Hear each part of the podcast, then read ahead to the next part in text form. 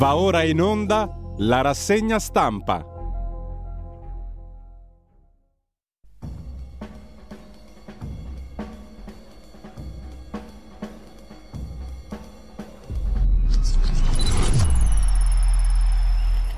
Radio Libertà, le trasmissioni tornano in diretta, diamo subito la linea e il buon lavoro a Giulio Cainarca.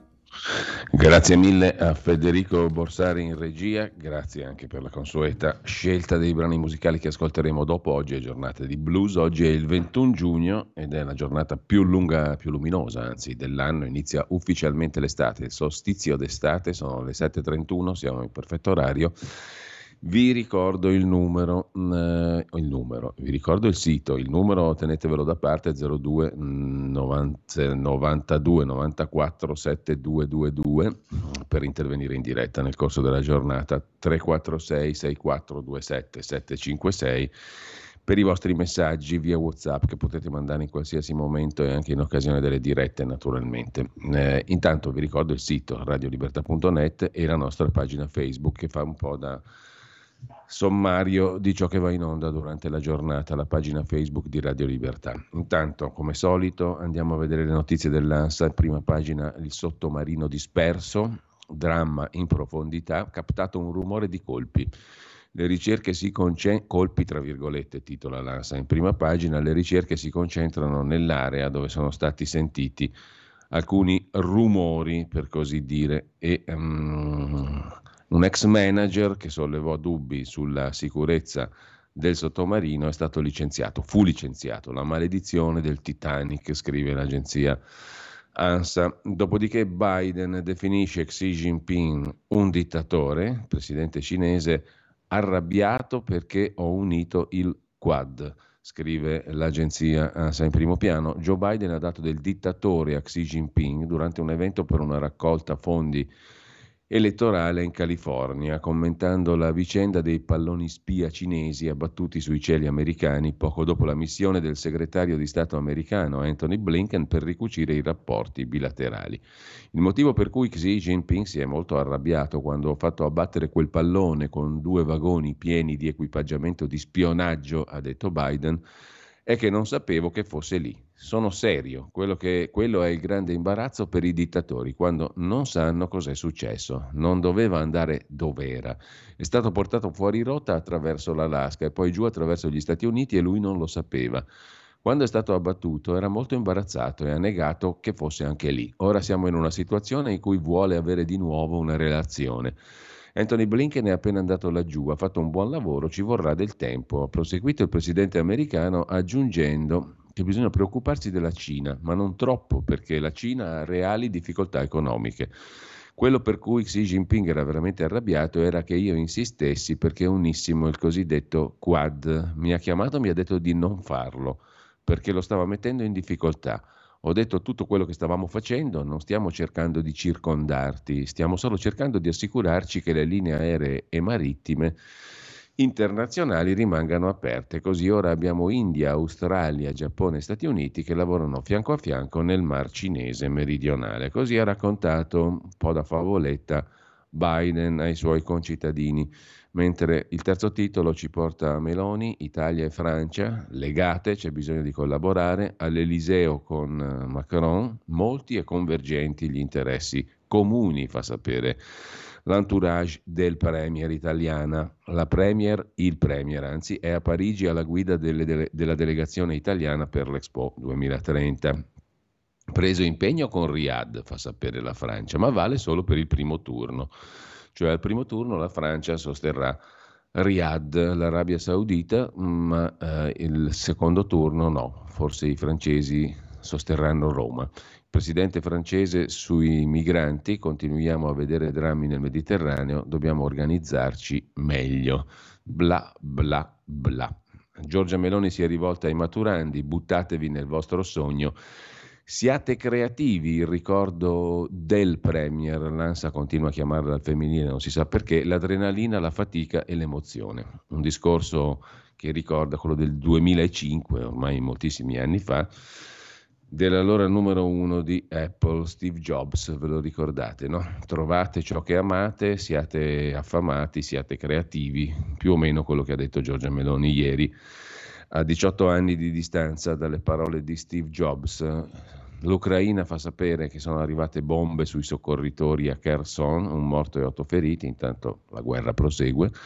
Gli esami di maturità oggi al via per 536.000 studenti, in Germania rubata la croce pettorale di Benedetto XVI, ladri in azione nella chiesa di Traunstein in Baviera. Mattarella ha detto che la giustizia prevede, la Costituzione, prevede la giustizia fiscale, poi vedremo le interpretazioni del pensiero altissimo del capo dello Stato, ciascuno fornisca il suo apporto alla comunità, ha detto ancora inappuntabilmente il Presidente della Repubblica durante l'anniversario della fondazione della Guardia di Finanza. È stato scarcerato il camionista che uccise il ciclista Rebellin, era stato arrestato giovedì scorso, ha l'obbligo di firma in Germania. E poi il caso Amara, la Loggia Ungheria, Pier Camillo Davigo condannato a 1 anno e 3 mesi. L'ex consigliere del CSM e magistrato di Mani Pulite, Pier Camillo Davigo, assente in aula a Brescia, dove era giudicato, è stato accusato e ritenuto colpevole di rivelazione di segreto d'ufficio sui verbali dell'avvocato fiancheggiatore più o meno di tanti altri soggetti, esterno dell'ENI e rivelatore della questione della Loggia Ungheria, Piero Amara, sulla presunta loggia massonica, di cui ancora si è capito poco e niente. Assolto nell'appello bis invece l'ex sindaco PD di Lodi, Simone Uggetti, non punibile per la particolare tenuità del fatto. Il procuratore generale non ricorre e il caso si chiude lì. Un fronte di mamme arcobaleno contro la procura di Padova è diventata un'onda emotiva, scrive l'agenzia ANSA, quella sollevata dalla decisione della procura di Padova di impugnare gli atti di nascita dei figli di coppie omogenitoriali. Le mamme arcobaleno cosiddette protestano: subiamo un attacco politico. Intanto il figlio di Biden ha patteggiato per 2 reati fiscali e per il possesso di un'arma. Manca l'ok del giudice federale, Trump inorridito dice solo una multa per questo criminale, perché il figlio di Biden gliela fa passare liscia. Le emissioni di CO2 diventano visibili in un'animazione della NASA, che potete trovare in prima pagina in home page sul sito dell'agenzia ANSA. E poi a Seregno, in Brianza, seda una rissa tra genitori di piccoli calciatori, perde un rene. Hai capito cosa si rischia a mettere pace? Picchiato un dirigente di una squadra dell'oratorio, addirittura di Seregno.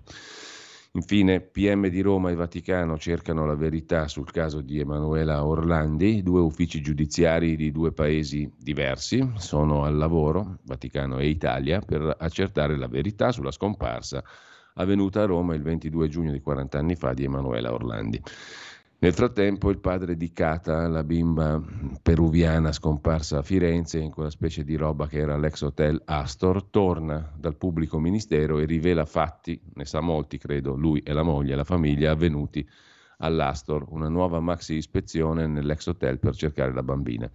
Clochard ammazzato di botte in quel di Napoli, a Pomigliano d'Arco. C'è un video, alcune telecamere hanno ripreso il pestaggio. La vittima è un 43enne ghanese aggredito in strada da 2 persone. L'uomo era già stato picchiato in passato, scrive l'agenzia ANSA, che lasciamo per andare a vedere alcuni articoli da diverse testate prima delle prime pagine dei quotidiani. Intanto su True Numbers, che ogni tanto dà raffronti e dati interessanti. Un articolo d'apertura su truenumbers.it, stipendi medi Europa-Italia, abbiamo un bel 3.560 euro di differenza all'anno. In Italia lo stipendio medio è di 29.951 euro, nell'Unione Europea 33.511. Fino al 2010 gli stipendi medi italiani erano superiori alla media europea. Poi il crollo, un altro bel primato interessante. Mentre, saltando di palo in frasca ma andando a curiosare tra le varie testate, sulla Nuova Bussola Quotidiana c'è un altro articolo della professoressa Anna Bono che fa il punto su quanto accaduto in Uganda, dove il terrorismo islamico è tornato a colpire, una strage di studenti rivendicata dallo Stato islamico nel dormitorio della scuola secondaria di Lubirira in Uganda. la rivendicazione da parte di jihadisti, cioè terroristi coranici, dell'ADF, sigla terroristica affiliata allo Stato Islamico. L'ADF ha le sue basi nel vicino Congo, dove è stato ammazzato l'ambasciatore Attanasio di cui parlavamo ieri. Nato negli anni 90, questo ADF, questa sigla terroristica, si è affiliata all'ISIS, allo Stato Islamico, nel pieno dell'espansione delle attività jihadiste anche nell'Africa centrale, scrive Anna Bono sulla Nuova Bussola Quotidiana. Musso invece, abbiamo letto un suo articolo l'altro giorno su Atlantico Quotidiano a proposito del MES, ci torna sopra. Meloni ha mangiato la foglia e il partito francese dà di matto tutti gli argomenti scomposti e tutte le favole per indurre l'Italia a ratificare il nuovo trattato, il nuovo meccanismo salva stati, il nuovo MES. Propongono di pagare cammello senza vedere cammello, scrive Musso. E poi avviso ai navigati, questo compare su Dagospia, che riprende un articolo de Il Messaggero, sull'autonomia differenziata, Salvini-Calderoli. Il governo rischia di cappottarsi. Dopo la bocciatura dell'ufficio bilancio del Senato, anche la Banca d'Italia critica la riforma firmata Calderoli. Serve gradualità, dice Banca Italia. Diversamente c'è il rischio di innescare processi difficilmente reversibili e dagli esiti incerti. La Lega si lamenta, è un assist al PD, ma ora che Meloni può vantare la sponda di Banca Italia per frenare la misura tanto cara a Salvini, rischiano di saltare gli equilibri nella maggioranza. Poi magari ne parleremo stamani dopo le 9.30 negli scorretti, la nostra rubrica con Carlo Cambi. Nel frattempo, nota sempre Dagospia, il ministro leghista dell'economia Giorgetti non tocca palla nelle nomine, non riesce a nominare nessuno, né della Lega né dei suoi. Marco Mizzau sarà il nuovo amministratore delegato della Consip, la struttura che si occupa degli appalti pubblici. Il nome dell'attuale direttore generale di Inarcassa, appunto Mizzau, è stato indicato da Fratelli d'Italia. Fratelli d'Italia fa il pieno sulle nomine pubbliche, anche se il sottosegretario Fazzolari aveva sponsorizzato un altro candidato. Barbara Luisi, confermata alla presidenza di Consip, Luisa D'Arcano, nuovo componente del Consiglio di amministrazione. Giorgetti non tocca palla. A proposito di Lega, furoreggiano online i versi, le poesie, qualcuno le ricorderà, ne aveva parlato anche la Padania tantissimi anni fa, le aveva pubblicate, le poesie scritte da Umberto Bossi a cavallo fra gli anni 70 e gli anni 80, prima di fondare la Lega Nord. Neppure tutte le chiese del mondo, neppure il Papa valgono come un rametto di nocciolo. Era un Bossi molto amante della natura e delle sue terre. Testi in dialetto lombardo dedicati all'amore, alle donne, ma anche all'impegno sociale e molto all'ambiente. Ho visto le sirene degli stabilimenti diventare siringhe e i seni delle ragazze diventare mazzi di tumori. Hanno ucciso il lago, la nostra acqua. C'è Umberto Bossi da giovane con la chitarra, quando aveva un soprannome donato e partecipò al festival di Castrocaro e via dicendo, e poi scriveva poesie ambientaliste dedicate alle proprie terre che ora impazzano online sui social. Mentre Telecom, scrive ancora Dagospia, ma riprendendo da un articolo della Stampa, Telecom Italia è una società così strategica per l'Italia medesima che finirà in questo modo: i servizi telefonici ai francesi di Vivendi, la rete unica agli americani di KKR, e l'Italia resta con la foglia di fico di F2I con una quota del 10-15%. L'offerta di KKR mette sul piatto fino a 23 miliardi di euro contro i 19 del consorzio Cassa Depositi e Prestiti Macquarie, il fondo canadese. Giovedì il board, il consiglio di amministrazione di Telecom, aprirà una trattativa col fondo americano KKR. C'è poi Vivendi, che resta critica sulle offerte giudicate insoddisfacenti e attende di dire la propria. Era talmente strategica la Telecom che se la mangiano i francesi e gli americani dopo la stupenda, meravigliosa privatizzazione della quale sempre dovremo ringraziare tutti i governi della Seconda Repubblica dal 92 in avanti. Ciampi, Amato, poi dopodiché arrivarono gli altri, chi ci fu in quegli anni lì che privatizzarono la Prodi naturalmente, Ciampi, Amato, Prodi, Dini, tutti questi qua che hanno svenduto il meglio del meglio. Poi la vicenda Telecom fu gestita nel 96-97 con la parentesi di Telecom Serbia e con il regime prodiano, diciamo così.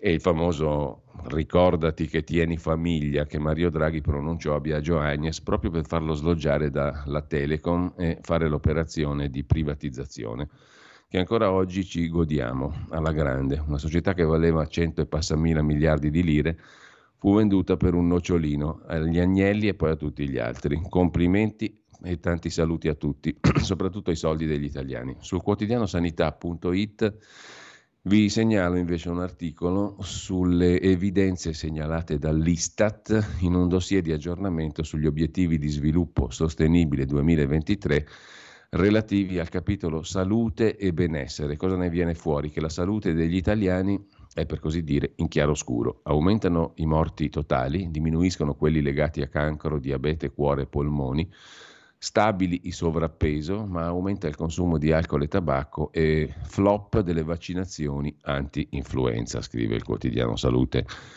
quotidianosanità.it. Sul quotidiano Sanità c'è anche un articolo di Federica Bosco dedicato alla carenza di medici e infermieri. Troppi amministrativi sono inquadrati come sanitari. Perché i conti non tornano. Serve una riorganizzazione con un corretto calcolo del fabbisogno per redistribuire al meglio il capitale umano. Infermieri indiani, da valutare la competenza e sperare che le sirene del nord Europa non attraggano anche loro. Importeremo infermieri indiani, poi finiranno nel nord Europa a essere pagati di più. Dal quotidiano Sanità Start Magazine, le spesucce del manager messo lì da Mario Draghi, un'altra volta Altavilla in Ita Airways, ne ha parlato Report su Rai 3. La trasmissione Report ha raccontato della gestione di Ita, cioè la società che è venuta fuori da Alitalia, targata Alfredo Altavilla, poi defenestrato da presidente della compagnia. Ha fatto un sacco di consulenze. Report ha fatto il punto su tutti gli advisor nominati dal presidente voluto da Mario Draghi. La Boston Consulting ha firmato un contratto da 370.000 euro con ITA. Allo studio di avvocati newyorkesi Sullivan e Cromwell, 2,7 milioni di euro. Per lo studio Grande Stevens, tradizionalmente vicino a Fiat, la famiglia Agnelli-Elkan, un compenso fisso di 550.000 euro. e una success fee alla conclusione dell'operazione da 2 milioni e 150 mila euro. Non mancano anche le spese personali del presidente Altavilla, ormai ex presidente. 8 mila euro in un mese per un'elegante berlina a noleggio con autista, 2 mila euro e passa di pernottamenti in albergo in una settimana, 32 multe per un totale di 2.671 euro, tanto le paghiamo noi, per infrazioni al codice della strada commesse dalla Maserati aziendale. Tra le multe alla Maserati ben 545 euro per eccesso di velocità. Tra le altre contravvenzioni 4 accessi non autorizzati a zona a traffico limitato, eccetera. E poi una fattura per 4 pernottamenti in appartamento da 454 euro l'uno, con colazioni extra, spese di minibar, pasti in camera e via dicendo. Neanche il peggio del peggio, visto quello che è capitato in passato, però insomma pure il presidente Altavilla, voluto da Mario Draghi a Ita, l'erede di Alitalia, ha speso robuccia, insomma non da poco, spese pazze, tra virgolette, che tanto le paghiamo noi. Sul sussidiario, le abbiamo pagate noi, sul sussidiario.net la condanna di Pier Camillo Davigo, l'intervista sul sussidiario.net allo storico cronista giudiziario del Tribunale di Milano Frank Cimini. Davigo non conta più, resta il problema degli scontri tra magistrati. Da grande accusatore ha condannato, finito sotto processo per rivelazione di segreto d'ufficio, l'ex magistrato di Mani Pulite, ex componente del Consiglio Superiore della Magistratura, Pier Camillo Davigo, ha visto emettere dal Tribunale di Brescia, competente sui magistrati di Milano, una sentenza di condanna a 1 anno e 3 mesi nei suoi confronti per la vicenda dei verbali dell'avvocato Amara sulla Loggia Ungheria, una presunta associazione segreta che avrebbe condizionato nomine giudiziarie e politiche. Si tratta dei verbali che il pubblico ministero di Milano Paolo Storari aveva consegnato proprio a Davigo per una specie di autotutela circa un'indagine che, secondo Storari, era stata frenata dall'allora capo della procura Greco e che Davigo aveva fatto circolare all'interno del Consiglio Superiore della Magistratura. Cioè, Storari si vede arrivare il dossier dell'avvocato Amara su questa Loggia Ungheria. Secondo Storari, a Milano non vogliono indagare. E lui cosa fa? Per fare indagare, per far uscire la cosa, porta tutto l'incartamento della Loggia Ungheria all'amico Pier Camillo. al Consiglio Superiore della Magistratura. Davigo si è difeso parlando di non opponibilità del segreto a un membro del CSM. In altri procedimenti sulla stessa vicenda, Storari è stato assolto, così come la segretaria di Davigo al CSM, Marcella Contraffatto, un nome e un programma. Al termine del dibattimento, il legale di Sebastiano Ardita, parte civile nel processo, aveva sostenuto che l'unico fine di Davigo, facendo circolare questi verbali, sarebbe stato di abbattere Ardita, con il quale aveva rotto i rapporti, il quale Ardita era stato inserito nella lista della cosiddetta Loggia Ungheria, anche se lui ha detto di essere stato sempre estraneo. L'episodio di Davigo e la sua condanna, dice Frank Cimini, storico cronista di giudiziaria, sono una parte di una vicenda più grande che coinvolge altri magistrati. La mia sensazione, dice il cronista giudiziario Frank Cimini a sussidiario.net, è che Davigo sia stato condannato perché non conta più nulla. Tra l'altro dallo stesso giudice, il presidente Roberto Spanò, che è uno di coloro che anni fa aveva prosciolto Di Pietro con motivazioni risibili. La condanna ci può stare, secondo me Davigo ha una speranza in appello e in Cassazione. C'è un problema tecnico, viene condannato perché ha indotto il PM Storari a violare il segreto, ma Storari è stato assolto con sentenza definitiva.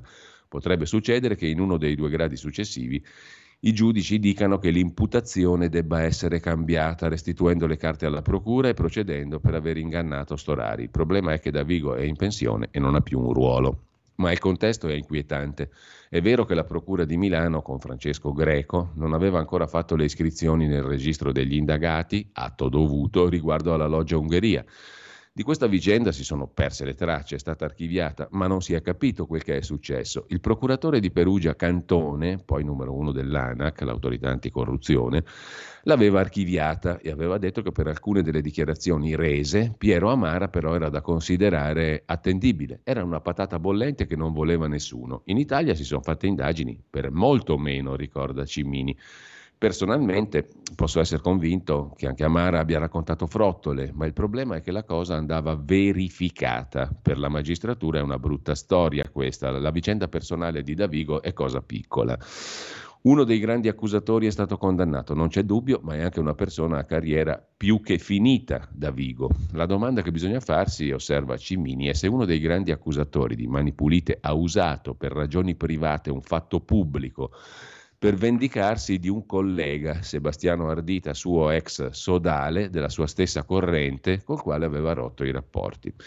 La difesa di Davigo, secondo cui non si poteva opporre segreto a un membro del CSM, credo che non abbia fondamento, conclude Cimini. Una cosa è il CSM, una cosa le persone che ne fanno parte.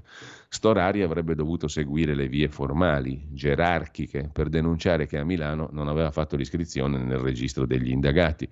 Doveva rivolgersi al Consiglio Superiore della Magistratura e non incontrare Davigo nel salotto di casa sua. Poi è stato assolto per mancanza di dolo, ne prendiamo atto, ma che un magistrato come Storari ignorasse certe cose fa pensare.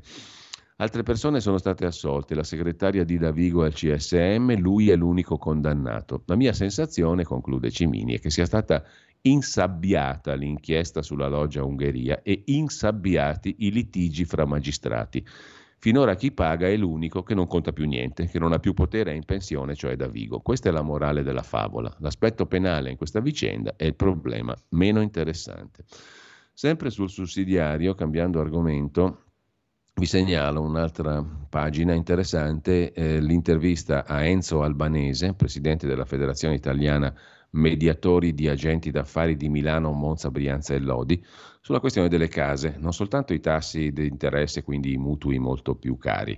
La stangata può arrivare per le case che non sono green, che non sono ambientalmente a posto. I tassi di interesse record della BCE e la crescita dei mutui frenano gli acquisti delle classi medio-basse, ma se la casa non è green, le banche potrebbero non dare il finanziamento. Purtroppo il cambio di vento del mercato immobiliare è evidente, i numeri del primo trimestre dell'anno l'hanno evidenziato, in particolare nei grandi centri urbani con i dati di Milano e Bologna, 20% di compravendite in meno.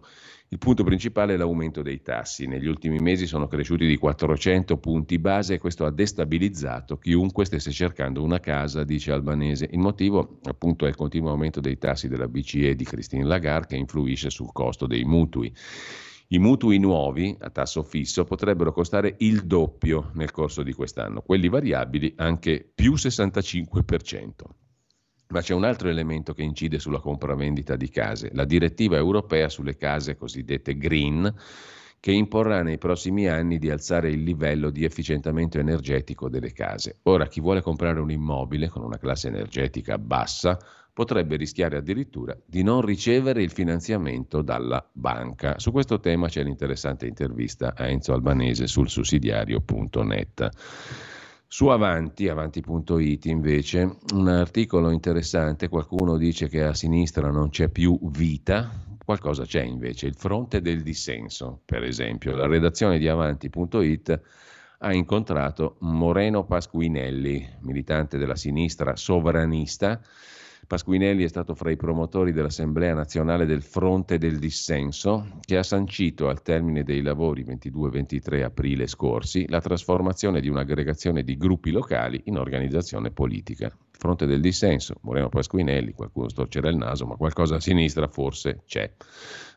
Si fa per dire. Comunque, sinistra si fa per dire perché ormai nel 2023 bisogna capirsi su cosa significhi sinistra, però in ogni caso questo articolo di Avanti.it è stimolante nel piattume e nel nulla assoluto. Su Atlantico Quotidiano invece Federico Punzi riflette sull'importanza di chiamarsi Biden per il figlio di Joe Biden, un patteggiamento che sa di insabbiamento, come una multa per eccesso di velocità all'autista in fuga dopo una rapina in banca, ha osservato il professore di diritto Jonathan Thurley.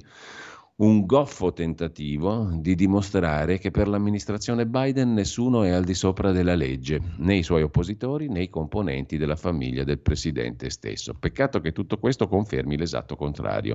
A pochi giorni dalla controversa incriminazione di Donald Trump, 37 capi d'accusa, nello stesso giorno in cui è stata fissata la prima udienza del processo, prossimo 14 agosto, tra meno di 2 mesi, è uscita la notizia del patteggiamento farsa del figlio del presidente Hunter Biden con il Dipartimento di Giustizia per un paio di reati fiscali minori e una falsa dichiarazione per ottenere un'arma. I democratici, ha commentato Andrew McCarthy su National Review, non stanno nascondendo il doppio standard giudiziario, lo stanno sbandierando quasi intenzionalmente.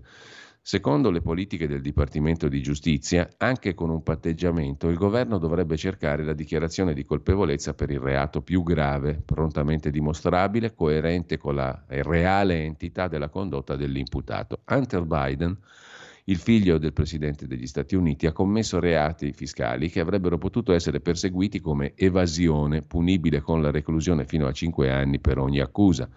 Inoltre, la falsa dichiarazione che gli ha permesso di ottenere un'arma da fuoco è un crimine punibile con 10 anni, ai sensi della legge promossa proprio dall'allora senatore Joe Biden, suo papà. Dopo aver rifiutato per anni di nominare un procuratore speciale, ignorando il conflitto di interessi implicito in un'indagine sul figlio e la famiglia del presidente, il Dipartimento di Giustizia di Joe Biden sta permettendo ora al figlio di Biden di cavarsela con la libertà vigilata per i reati fiscali e con una misura alternativa per l'arma, quando invece per un qualunque cittadino americano ci sarebbe stato il carcere. Una farsa in piena regola, una specie di provocazione, scrive il Atlantico Quotidiano. Scrive Federico Punzi su Atlantico Quotidiano, mentre su Tempi vi segnalo la questione di Alfredo Mantovano, l'identità italiana, il Domani e il Fatto, due giornali che attaccano il sottosegretario Mantovano che è intervenuto all'incontro del mensile Tempi a Caorle nel fine settimana scorso, dimostrando così per paradosso che aveva ragione lui, scrive Emanuele Boffi, il direttore. Nessuno si aspetta che Salvatore Bragantini, ex commissario Consob, sia d'accordo con Alfredo Mantovano. Non ci si aspetta che un giornale come Domani di Carlo De Benedetti sostenga la linea di Tempi, ma almeno provare a rispettare il merito delle questioni, questo sì. In un commento intitolato La destra nostalgica di Meloni piccona i pilastri dell'Europa, su Domani Bragantini ha ripreso alcune parole pronunciate dal sottosegretario Mantovano a Caorle all'incontro di Tempi, divagando su una destra che vorrebbe picconare i pilastri della Repubblica nata dalla Resistenza, pensionare Mattarella, impossessarsi di tutto, la Repubblica presidenziale, la solidarietà da rompere tra nord e sud, disfare quanto l'Europa ha costruito, esportare la restaurazione, sgretolare l'Unione Europea. Bragantini è convinto di avere scoperto il vero piano di Meloni e Mantovano. La destra nostalgica pretende di associarci a chi vuole disfare l'Unione Europea. Anche il Fatto ha segnalato la stessa cosa. Il ragionamento eversivo di Mantovano, tra virgolette. E questo non fa che confermare, scrive Emanuele Boffi, che chi parla di identità italiana per gli altri diventa intollerabile, come ha fatto il sottosegretario Mantovano. Su Professione Reporter invece c'è un curioso articolo dedicato al Corriere della Sera. L'assemblea dei giornalisti difende il direttore Fontana e attacca l'editore Urbano Cairo, che replica: guadagnate tanto. Che bella argomentazione. L'assemblea del Corriere della Sera ha votato un documento e ha informato i lettori su cosa sta succedendo nel loro giornale, dopo 2 giorni di sciopero, il 9 e 10 giugno, e le dimissioni di 3 membri su 5 nel comitato di redazione del Corriere della Sera.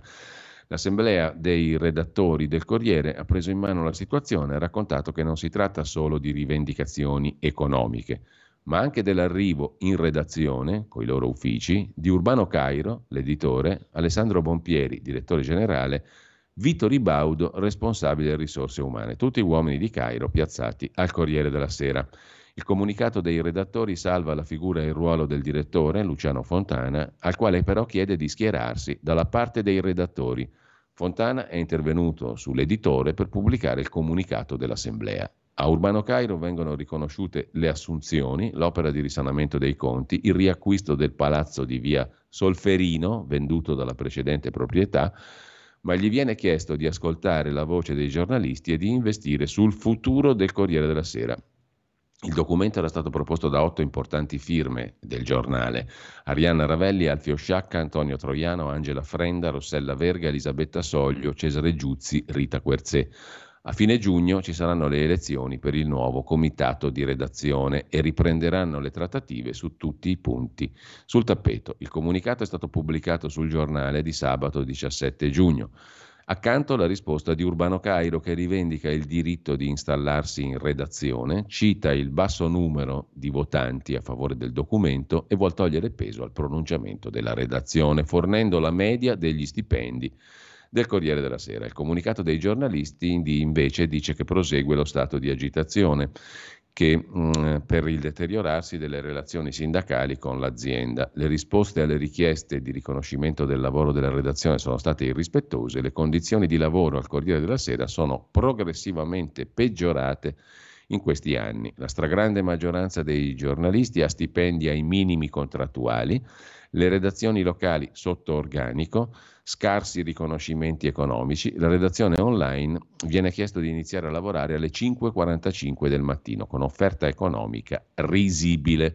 I redattori del Corriere, che sono quindi in guerra con Urbano Cairo, ricordano che il lavoro dei giornalisti è stato cruciale per ottenere risultati come i 500.000 abbonamenti digitali dell'anno scorso. Insomma, non ci stanno. Mentre Cairo ha fatto sì assunzioni, ha risanato i conti dell'azienda, ha riacquistato il palazzo, ma è finita lì. Urbano Cairo risponde all'attacco, si rivolge anche lui ai lettori, parla di un comunicato che non è stato firmato da tutti i giornalisti, un'assemblea di 168 con 143 votanti, 130 a favore, cioè il 27% dell'intera redazione, rivendica i propri meriti e poi parla dei rapporti di lavoro e anche degli stipendi della redazione, in una redazione appunto nella quale la media delle retribuzioni al Corriere della Sera è pari a 90.000 euro lordi. Fa i conti in tasca ai giornalisti l'editore Urbano Cairo. Insomma, c'è maretta sul Corriere della Sera. Intanto, a proposito di quotidiani, un interessante articolo di Data Media Hub, sul sito di Data Media Hub. Libero è il quotidiano nel quale gli italiani hanno minor fiducia, peggio di Libero solo fan page. Gli italiani hanno fiducia nelle fonti di informazione in questo ordine decrescente. Il 78% degli interpellati ha fiducia nell'ANSA, tanto per dirne una. È stato il Reuters Institute for the Study of Journalism che ha reso disponibili questi dati nell'edizione 2023 del Digital News Report, il rapporto annuale più atteso dagli addetti ai lavori e più completo sullo stato dell'informazione. Quanto alla fiducia nelle fonti di informazione in Italia, al primo posto l'agenzia ANSA, 78% di fiducia dei lettori. Poi Sky TG24, 71, Sole 24 Ore, 69, i quotidiani locali complessivamente 66, Corriere della Sera 63, Rai News 63, TG La 7 63, Repubblica 59, in fondo alla classifica Il Giornale 51, Libero 47, il più screditato di tutti, Fanpage 42, quello in cui gli italiani hanno meno fiducia. Detto questo, è fatta questa lunga premessa di articoli vari, andiamo a vedere le prime pagine dei quotidiani di oggi molto velocemente. Avvenire, il quotidiano cattolico, apre con la pace di Parigi, Meloni che incontra Macron. In sintesi, secondo il quotidiano di ispirazione cattolica dei vescovi italiani, l'accordo sulle armi all'Ucraina, l'accordo sui migranti, il no al patto di stabilità. Il presidente francese insiste sull'amicizia, presentata la candidatura di Roma per l'Expo 2030. Ma poi c'è la cronaca da Napoli, in morte di un clochard e della nostra umanità. La violenza da parte di due giovani ancora ignoti a Pomigliano d'Arco. Ma c'è anche la statale 106 Ionica in Calabria. I clan dell'Ndrangheta non sono d'accordo, forse volevano qualcosa in più. Infrastrutture e legalità, la lotta della Calabria. Il cantiere della 106 è finito nel mirino dei clan, una specie di antipasto forse sui rischi che si corrono in tema di ponte sullo stretto. Intanto sul Corriere della Sera invece l'apertura sugli sbarchi, l'Unione Europea, l'intesa con Parigi, Giorgia Meloni che dice io e Macron non siamo ragazzi che litigano. Sull'Expo, la corsa di Roma, ieri si sono incontrati Meloni e Macron, i nostri paesi sono legati eccetera eccetera, sintonia sul nuovo patto di stabilità e tante belle parole sui migranti che sono una roba da affrontare tutti insieme, e solite storie insomma. Mattarella ha parlato di giustizia fiscale che è prevista dalla Costituzione. Parla Bonaccini, Stefano, presidente Emilia Romagna e presidente del PD. Il PD non sarà subalterno, serve un'iniziativa nostra. Un'intervista sul Corriere della Sera con il presidente brasiliano Lula, che prevede che in Ucraina nessuno vincerà. Ci vuole la pace, ha scoperto il presidente del Brasile. Bisogna parlare di pace. Ottimo e abbondante, mentre spinti dai greci verso l'Italia, punto di domanda, i racconti sul naufragio, i migranti e l'inabissamento del peschereccio con 747 persone, tra le quali almeno 643 vittime. Il tutto sarebbe stato causato da una manovra rischiosa, cioè il tentativo della Guardia Costiera greca di rimorchiare il peschereccio ormai col motore fuori uso intorno alle 2 della notte tra il 13 e il 14 giugno. Racconti non nuovi, ma che ora sono diventati testimonianze giurate, verbali giudiziari firmati da alcuni superstiti di fronte alla magistratura greca che coordina l'inchiesta sul naufragio a 45 miglia dalla costa del Peloponneso. La maturità, i ricordi dell'attrice Cristiana Capotondi. E poi il caso Amara e la condanna di Davigo. Il Tribunale di Brescia condanna a 1 anno e 3 mesi Pier Camillo Davigo, imputato di rivelazione di segreto d'ufficio sui verbali, poi secretati, resi ai pubblici ministeri di Milano dall'avvocato Piero Amara sulla presunta esistenza della presunta loggia massonica Ungheria. Accolta dunque la tesi dell'accusa che aveva chiesto la condanna di Davigo per avere preso dal pubblico ministero milanese Paolo Storari, che invece è stato assolto in via definitiva con rito abbreviato, i verbali segreti di Amara, in cui l'ex avvocato esterno dell'ENI aveva parlato dell'esistenza della loggia massonica. L'ex consigliere Davigo dice faremo appello. Dopodiché lasciamo la prima pagina del Corriere della Sera, c'è la ministra della famiglia Roccella che parla dello scontro sui figli di due mamme, il caso di Padova, norme chiare, l'unica strada è l'adozione. Il Fatto Quotidiano invece apre su Berlusconi beatificato, è un'Italia alla rovescia, titola il quotidiano diretto da Marco Travaglio. Davigo condannato, Uggetti salvato, insomma Davigo buono, l'ex sindaco PD di Lodi Uggetti invece no buono, è il giorno dell'illegalità. Le destre e Renzi celebrano lo statista pregiudicato, Berlusconi santificato, a suon di balle. Per gli atti di Amara l'ex PM si prende 15 mesi. E come si suol dire, Marco Travaglio non ci sta dentro. Acchiappa Citrulli è il titolo del suo commento di oggi. Per un'incredibile congiunzione astrale, la giornata di ieri ha consacrato definitivamente l'Italia come il paese di sottosopra, con la S maiuscola. Il Parlamento lacrimante completava la beatificazione del suo spirito guida pregiudicato.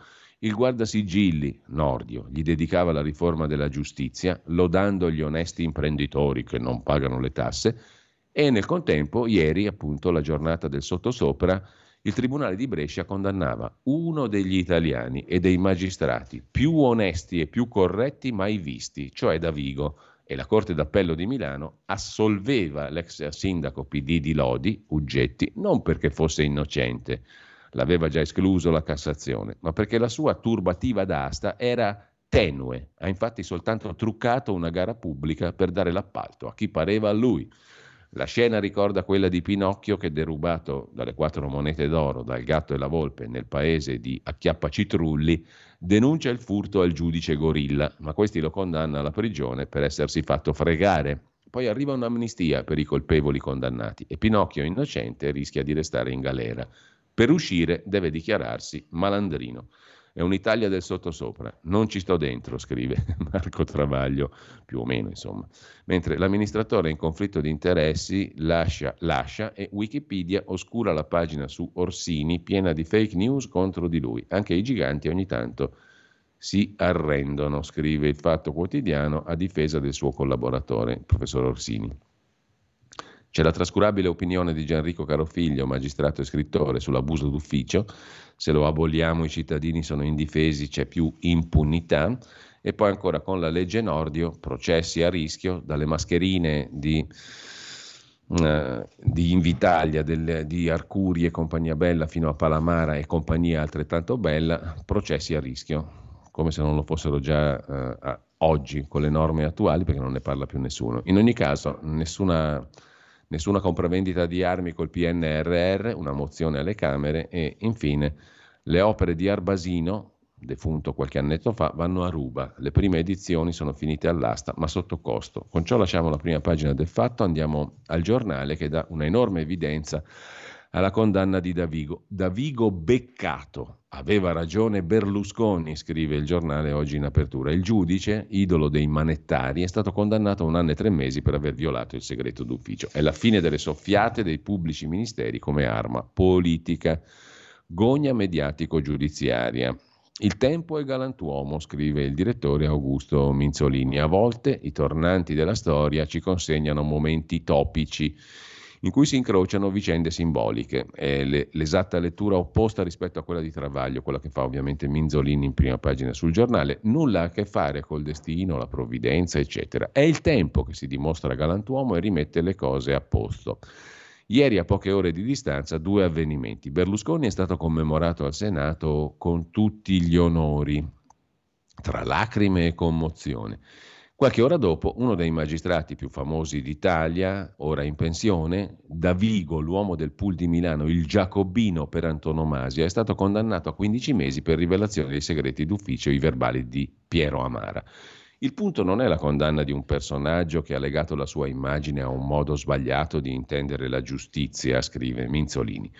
La frase di Davigo, secondo cui non esistono politici innocenti, ma solo colpevoli non ancora scoperti, è un esempio di perversione del diritto che potrebbe capeggiare nel capitolo sulla colonna infame. Ma per la prima volta un magistrato star è stato condannato per un reato che non è in genere mai perseguito né punito. Anzi, le sentenze in materia si contano sulle dita di una mano. Eppure è stato lo strumento con cui in 30 anni sono state fatte fuori intere classi dirigenti, prima ancora di arrivare al processo.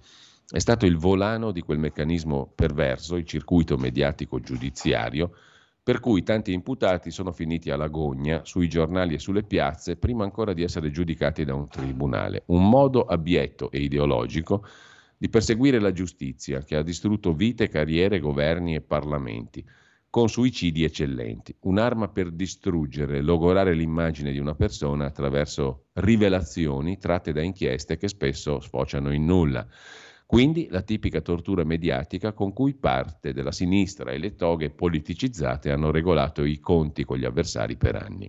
Il bersaglio più illustre di queste operazioni forse è stato Berlusconi. Certo, Berlusconi ha affrontato 37 processi, ha speso milioni in avvocati, ma la vera persecuzione per lui, scrive Minzolini, è stata quella di vedere il suo nome apparire sui giornali in relazione a vicende criminose da cui è uscito indenne. L'obiettivo degli accusatori non era perseguire un reato, ma sporcare il nome di Berlusconi. Alla fine Berlusconi ha vinto quella che è stata la sua battaglia politica, restituire al paese una giustizia giusta. In pochi giorni dopo la sua morte ci sono stati avversari che hanno condiviso le sue tesi.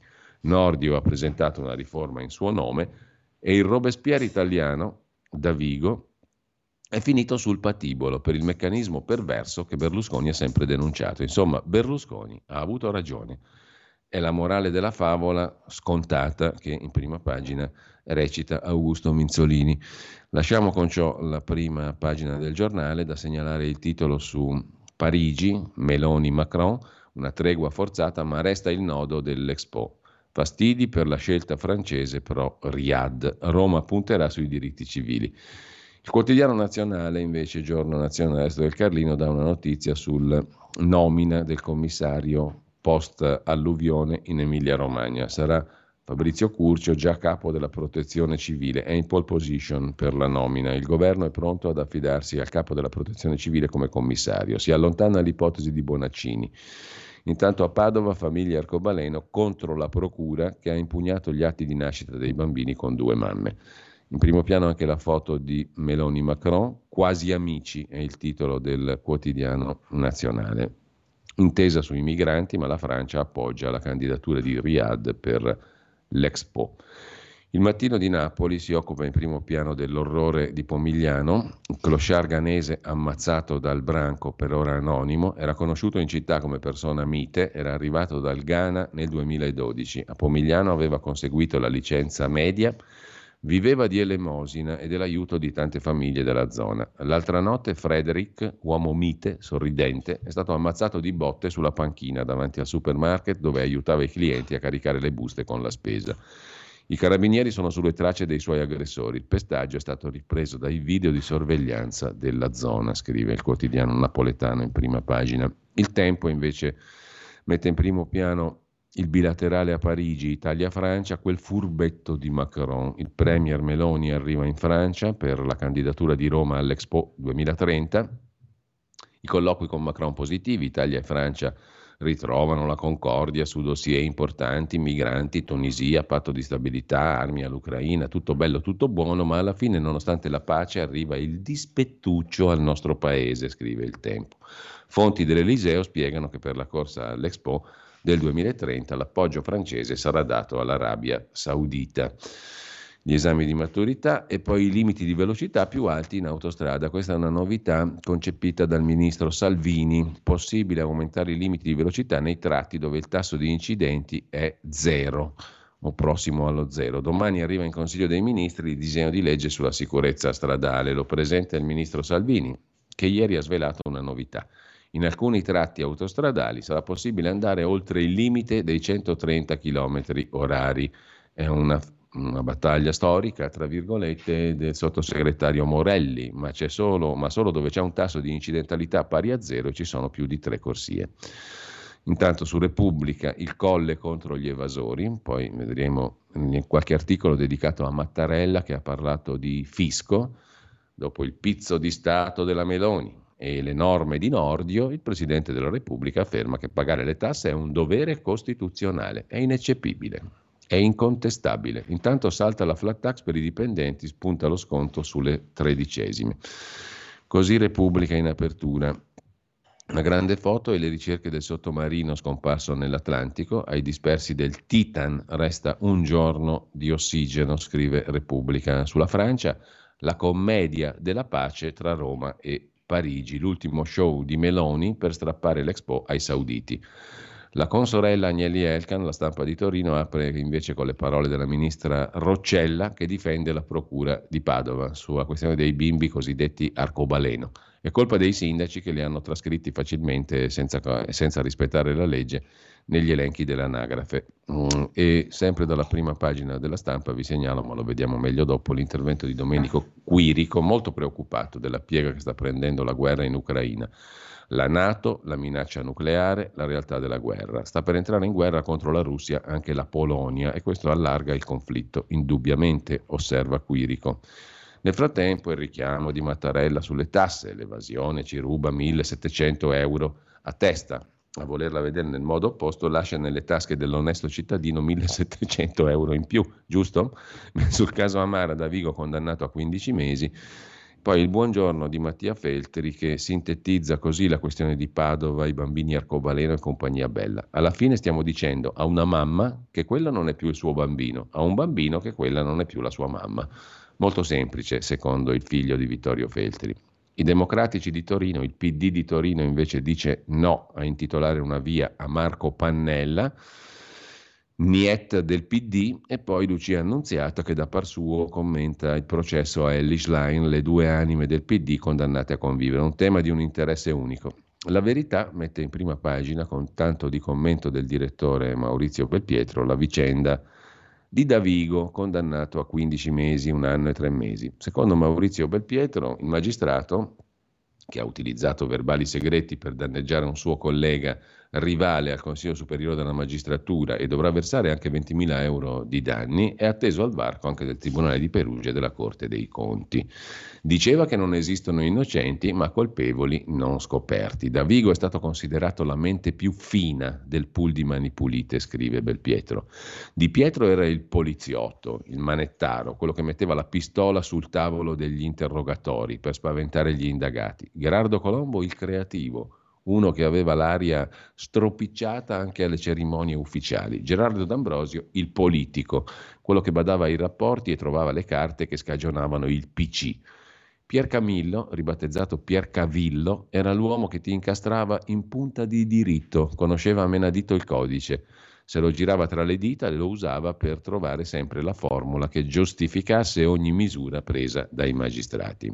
A Davigo erano affidate le missioni impossibili, scrive Belpietro, dare un quadro giuridico alle esigenze di carcerazione che in quel periodo portavano dietro le sbarre decine di amministratori pubblici. Ma a fare il puro, diceva Nenni, trovi sempre uno più puro che ti è pura.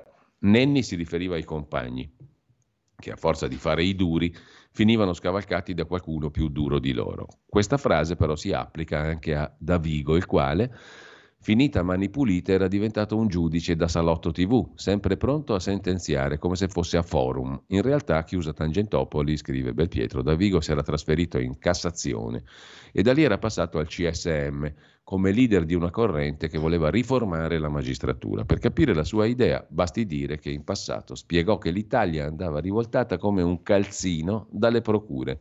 Per lui non c'erano politici innocenti, ma solo politici che non erano stati colti con le mani nel sacco.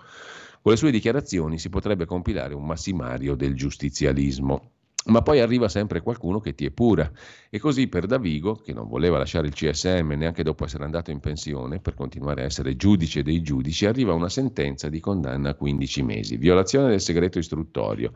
Ha fatto circolare verbali segreti della deposizione dell'avvocato Amara sull'esistenza di una presunta loggia massonica. Non solo, Davigo dovrà anche risarcire un collega, Ardita, contro cui l'ex PM avrebbe usato i verbali secretati per screditarlo. Insomma, l'uomo che dettava legge, secondo il Tribunale di Brescia, ha violato la legge, facendosi beffe delle norme di riservatezza sugli atti istruttori. Mica male per un Piercavillo, anzi, quasi una legge del contrappasso. La sentenza chiude la stagione dei supereroi con la toga che si ersero a supremi giudici di una classe politica senza prima aver fatto una ricognizione in casa propria. Il caso Palamara, conclude Maurizio Belpietro, ha dimostrato che i magistrati non sono molto diversi dagli onorevoli. Il caso Davigo lo conferma. Violò il segreto, l'ex PM condannato a 15 anni. Sulla questione si sofferma, pagina 3 della Verità, Giacomo Amadori. E intanto c'è da segnalare anche a pagina 2 l'articolo di François de Tonquedec sulla Verità di stamani con la riforma Nordio rischia di saltare l'inchiesta sulle mascherine di Arcuri.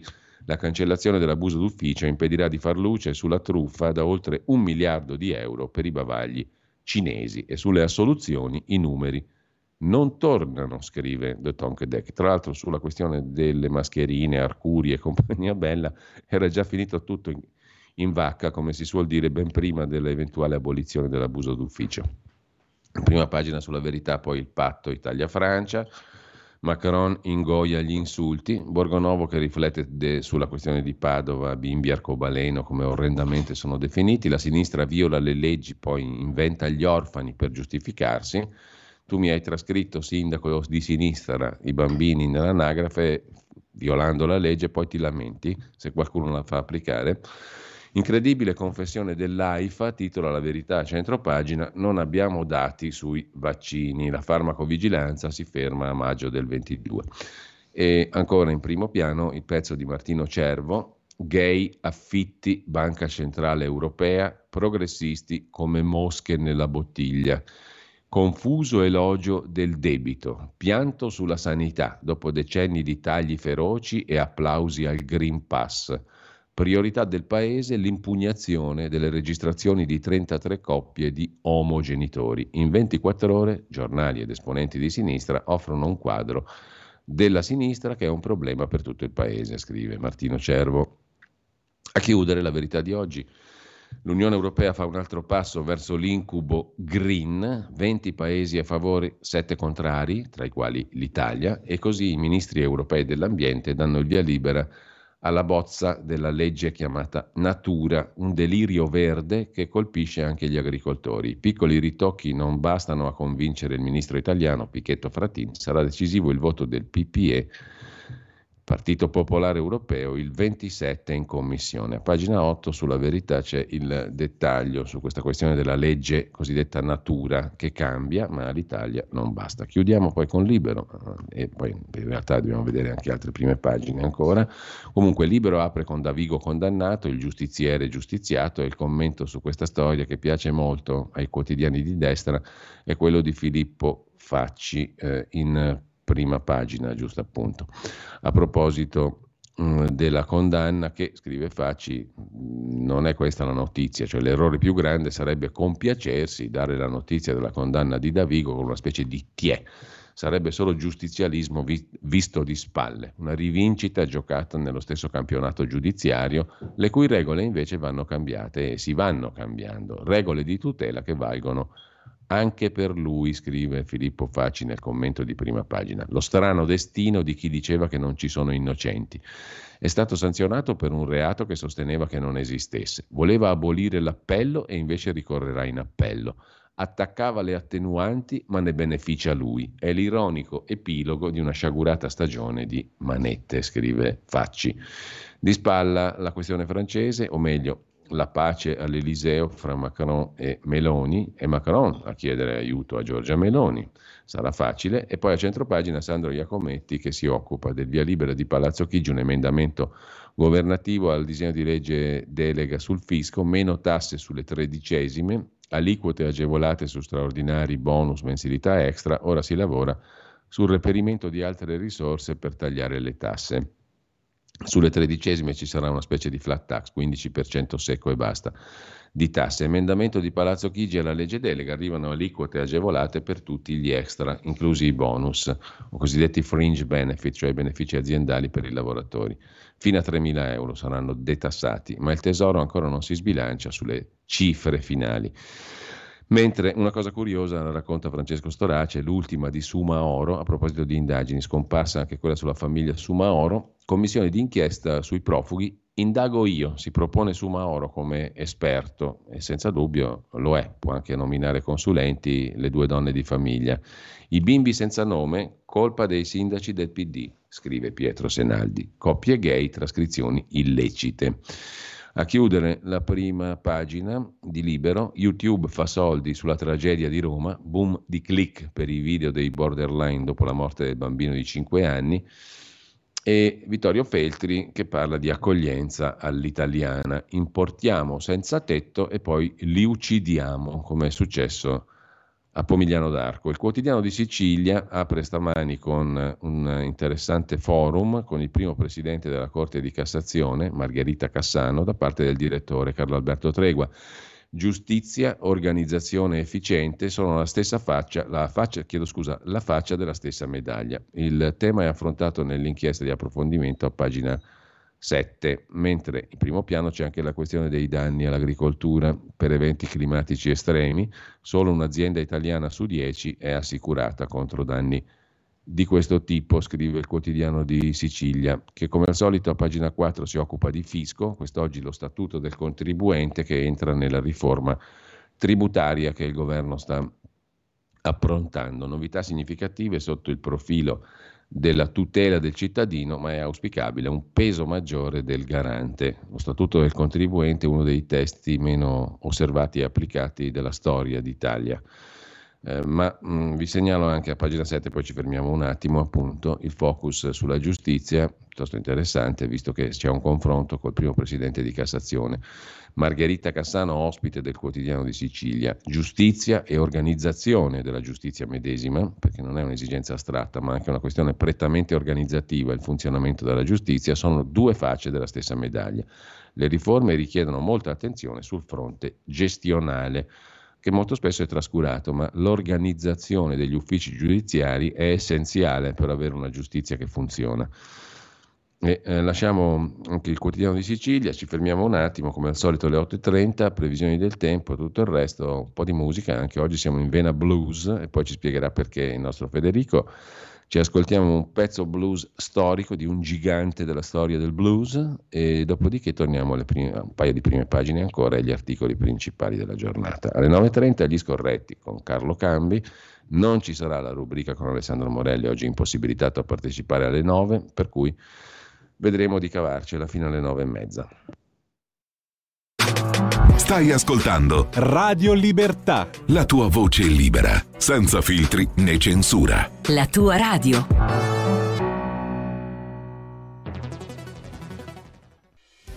Quotidiano di Sicilia, il quotidiano d'Italia, l'informazione che ribalta i luoghi comuni, una vera visione dei fatti, l'Italia vista da sud. Ogni siciliano che vive in Italia e nel mondo è una risorsa, è protagonista della crescita della nostra nazione. Dai forza alla crescita della nostra isola, abbonandoti al QDS digitale più archivio a soli €99 annui. Quotidiano di Sicilia, il quotidiano d'Italia, una scelta di valore.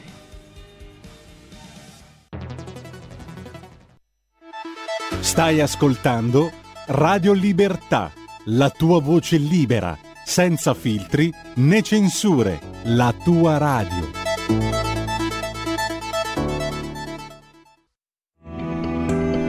Il meteo.it presenta le previsioni del giorno.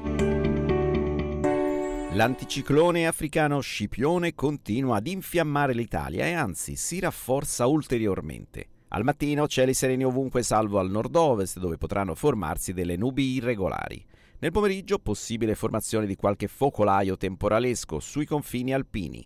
Per il resto nessuna variazione con poche nubi sparse al nord e cieli limpidi al centro-sud. Temperature alte. Per ora è tutto da ilmeteo.it, dove il fa la differenza anche nella nostra app. Una buona giornata da Lorenzo Tedici. Avete ascoltato le previsioni del giorno.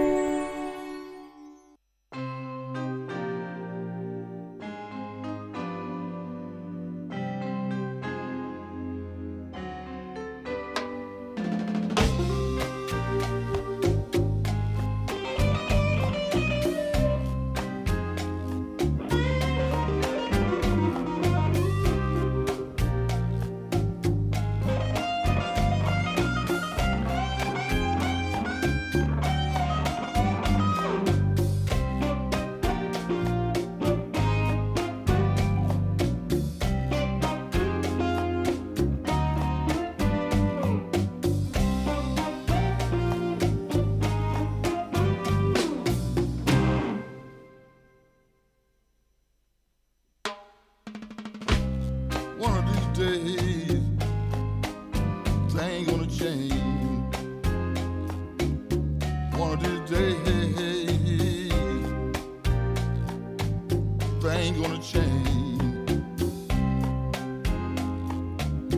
time now, baby. After a while, gonna do mine, won't be mine. One of these days, baby, my morning's dawning, baby. Try. Won't be long. Thing gonna change.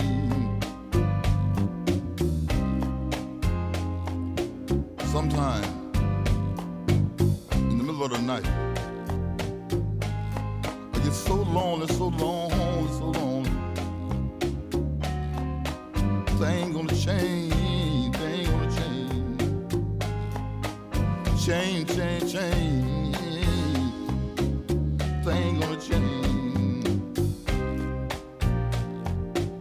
Further on up the road, babe. Ain't gonna change, baby.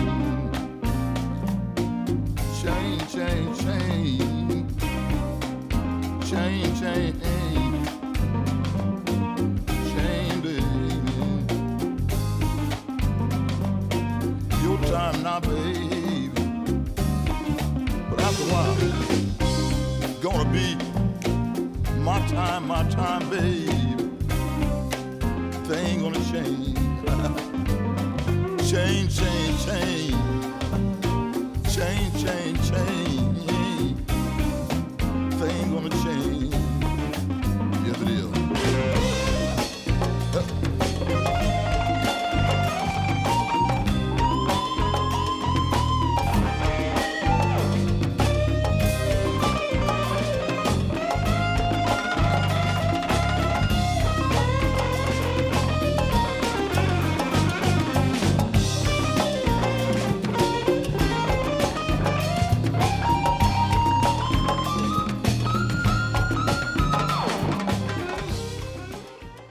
Morì il 21 giugno 2001 a Los Altos, in California, John Lee Hooker. Questa era Chill Out, Things Gonna Change. Alla chitarra anche Carlos Santana. Ridiamo subito la linea a Giulio Cainarca.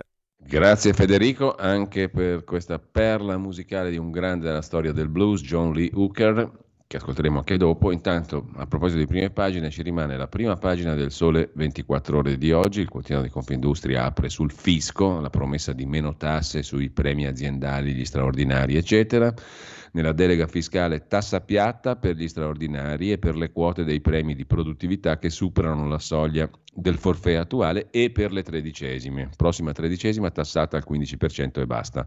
Ma negli emendamenti governativi depositati ieri in Commissione Finanze alla Camera, dove la delega fiscale ha iniziato il suo cammino in Parlamento, non c'è traccia della flat tax incrementale per tutti i lavoratori dipendenti. Arriva invece con gli emendamenti del governo la possibilità di pagare con rate mensili l'acconto IRPEF di novembre, che è comunque una cosa utile per il contribuente. Pensate alla salute, invece, è il consiglio che ci dà il quotidiano comunista Il Manifesto. 4 milioni di italiani rinunciano alle cure, 2 anni d'attesa per la mammografia, pronto soccorso intasati, ma il governo taglia e il ministro Schillaci ai sindacati può promettere soltanto tavoli. La CGIL parla di ragioni in più per il corteo di sabato a Roma. E dal quotidiano comunista passiamo al Foglio di Ferrara Cerasa. Una Meloni anti-le penista all'Eliseo, è ciò che intravede il Foglio. Meloni si è convertita all'europeismo e ha scoperto cosa può fare l'Unione Europea per tutelare l'interesse nazionale. Un duetto antisovranista a Parigi. Davigo colpevole. E poi ancora in primo piano sul Foglio di stamani, Andrea's version di Andrea Marcenaro, a proposito di magistratura, il cattolicesimo, scrive Marcenaro, avrà avuto allora e avrà ancora senz'altro le sue sante ragioni, ma fermatevi a riflettere per un momento sul fatto che Martin Lutero insegnò ai suoi seguaci che ogni uomo di legge o è una carogna o un ignorante, parola di Lutero, e arrivò a pensarlo quando ancora non esisteva l'Associazione Nazionale Magistrati, scrive Marcenaro.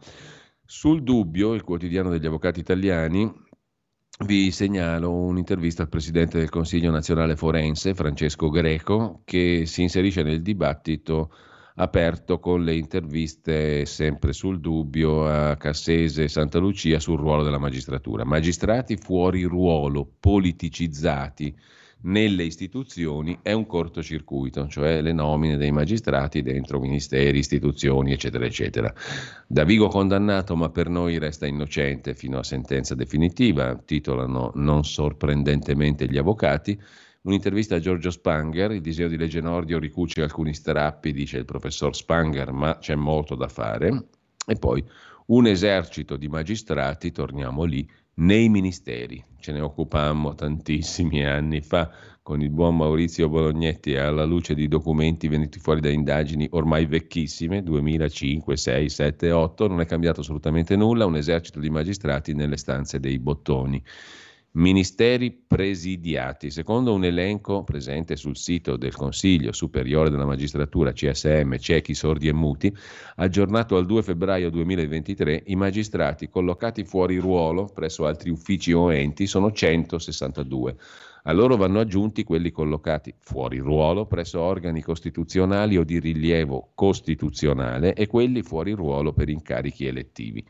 Di quei 162, 103 sarebbero dislocati presso il Ministero della Giustizia in vari ruoli. E noi avevamo ascoltato anche, dato conto, in quella che fu la mitica Radio Padania Libera, di tante intercettazioni dove illustri magistrati parlavano tra di loro di come distribuire il peso delle correnti, qui nominiamo quello, l'altra sera ero a cena con l'amico compagno Di Liberto, ve lo ricordate, il leader dei comunisti italiani e ministro di giustizia, a cena con Diliberto, quindi mettiamo il nostro iscritto lì, quell'altro tocca a quell'altra corrente, al ministero X ci va l'iscritto Y, alla corrente Z, alla corrente Y ci va l'iscritto Z con il ministero Y, tutto distribuito col bilancino perfetto degli incarichi, tra correnti e camorristi vari, diciamo così.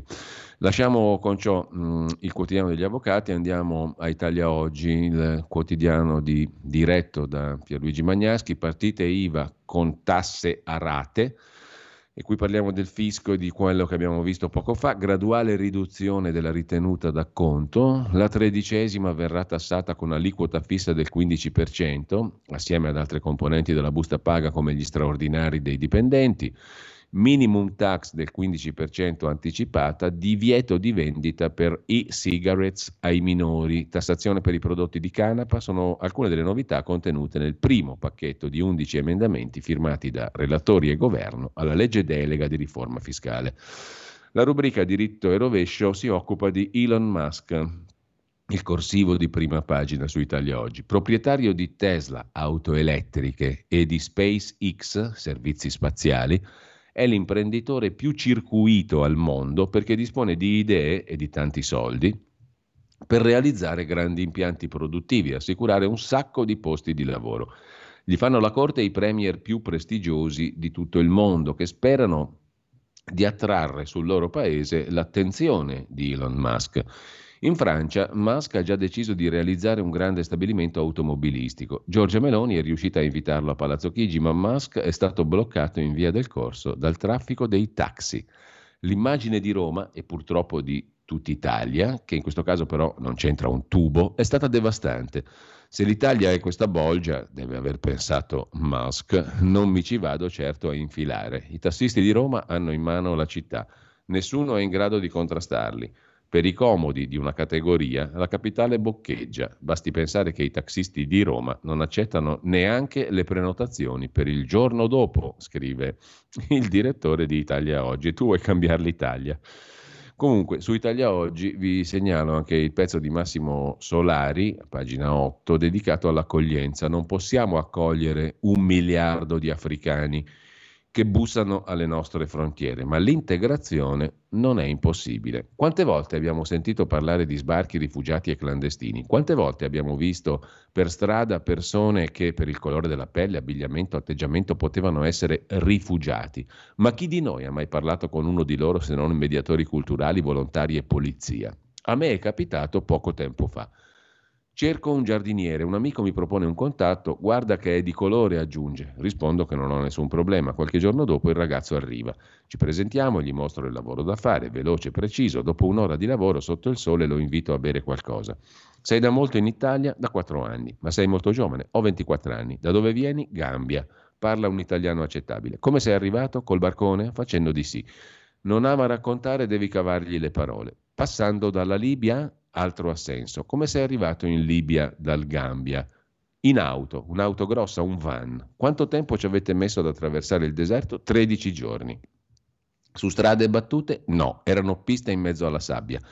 La notte vi fermavate? No, andavamo sempre, molto adagio perché c'era la sabbia. Chi guidava? 3 autisti, si davano il cambio. Una volta arrivati in Libia, sei finito nei campi di concentramento? Annuisce. Come sono? Non brutti come li descrivete voi, ma non è una bella esperienza. C'è molta criminalità, spacciano droga, se sbagli a scegliere il gruppo puoi rischiare la pelle. Dalla Libia all'Italia con un barcone a Pozzallo. Lì ti hanno messo in un centro di accoglienza? Sì, mi hanno fatto tutte le richieste. Hai ottenuto l'asilo? Sì, mi hanno portato a Piacenza, mi hanno trovato un lavoro da operaio in una fabbrica di pomodoro.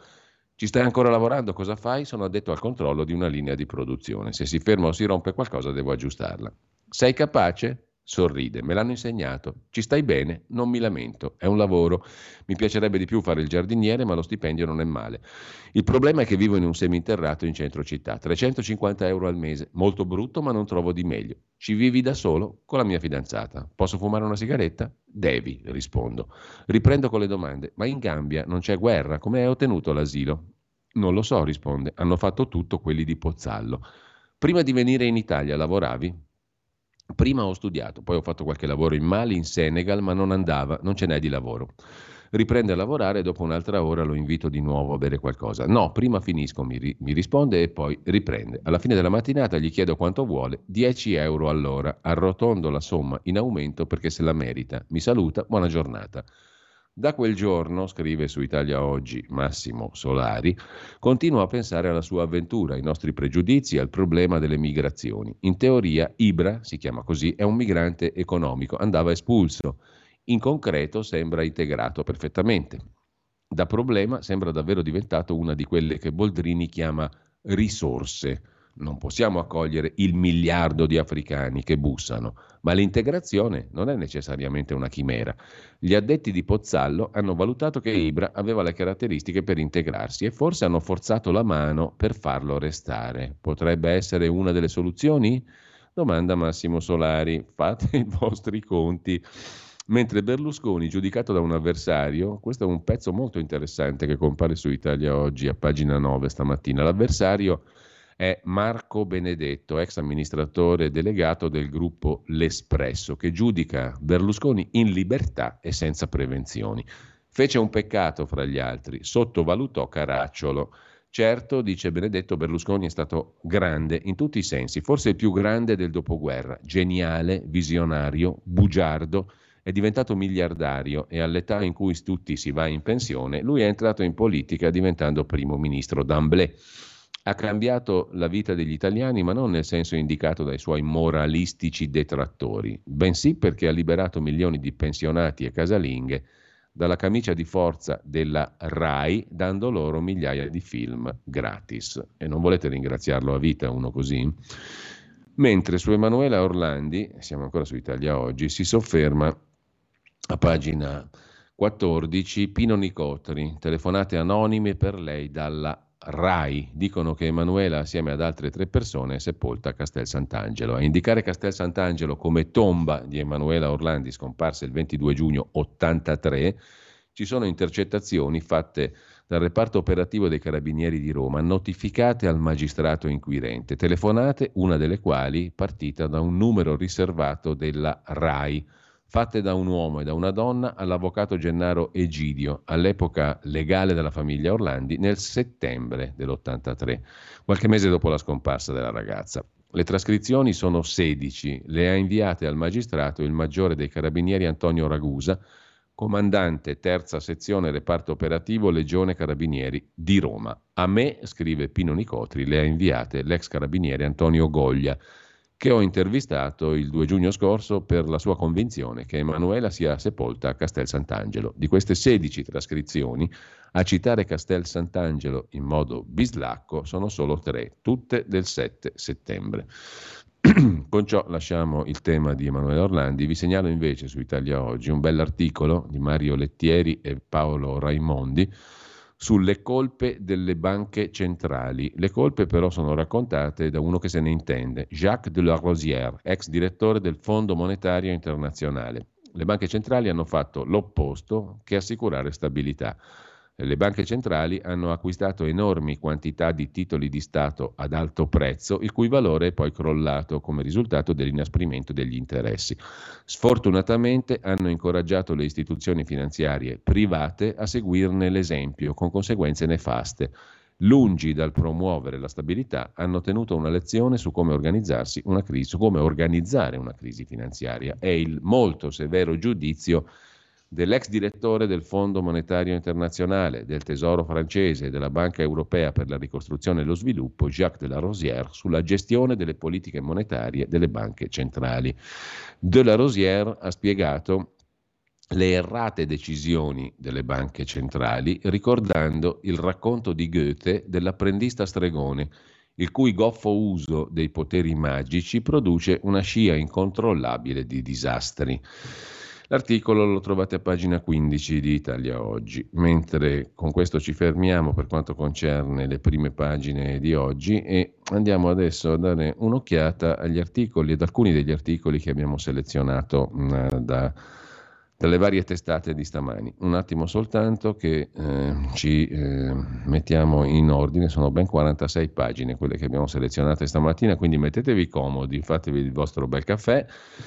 A pagina 3 di Avvenire andiamo a riflettere insieme a Gianluca Schinaia sulle opportunità di rendere attraenti le nostre bellissime terre, attraenti per i turisti, attraenti per chi vuole andarci a fare un giro, attraenti per chi vuole fare impresa, insomma attraenti e redditizie.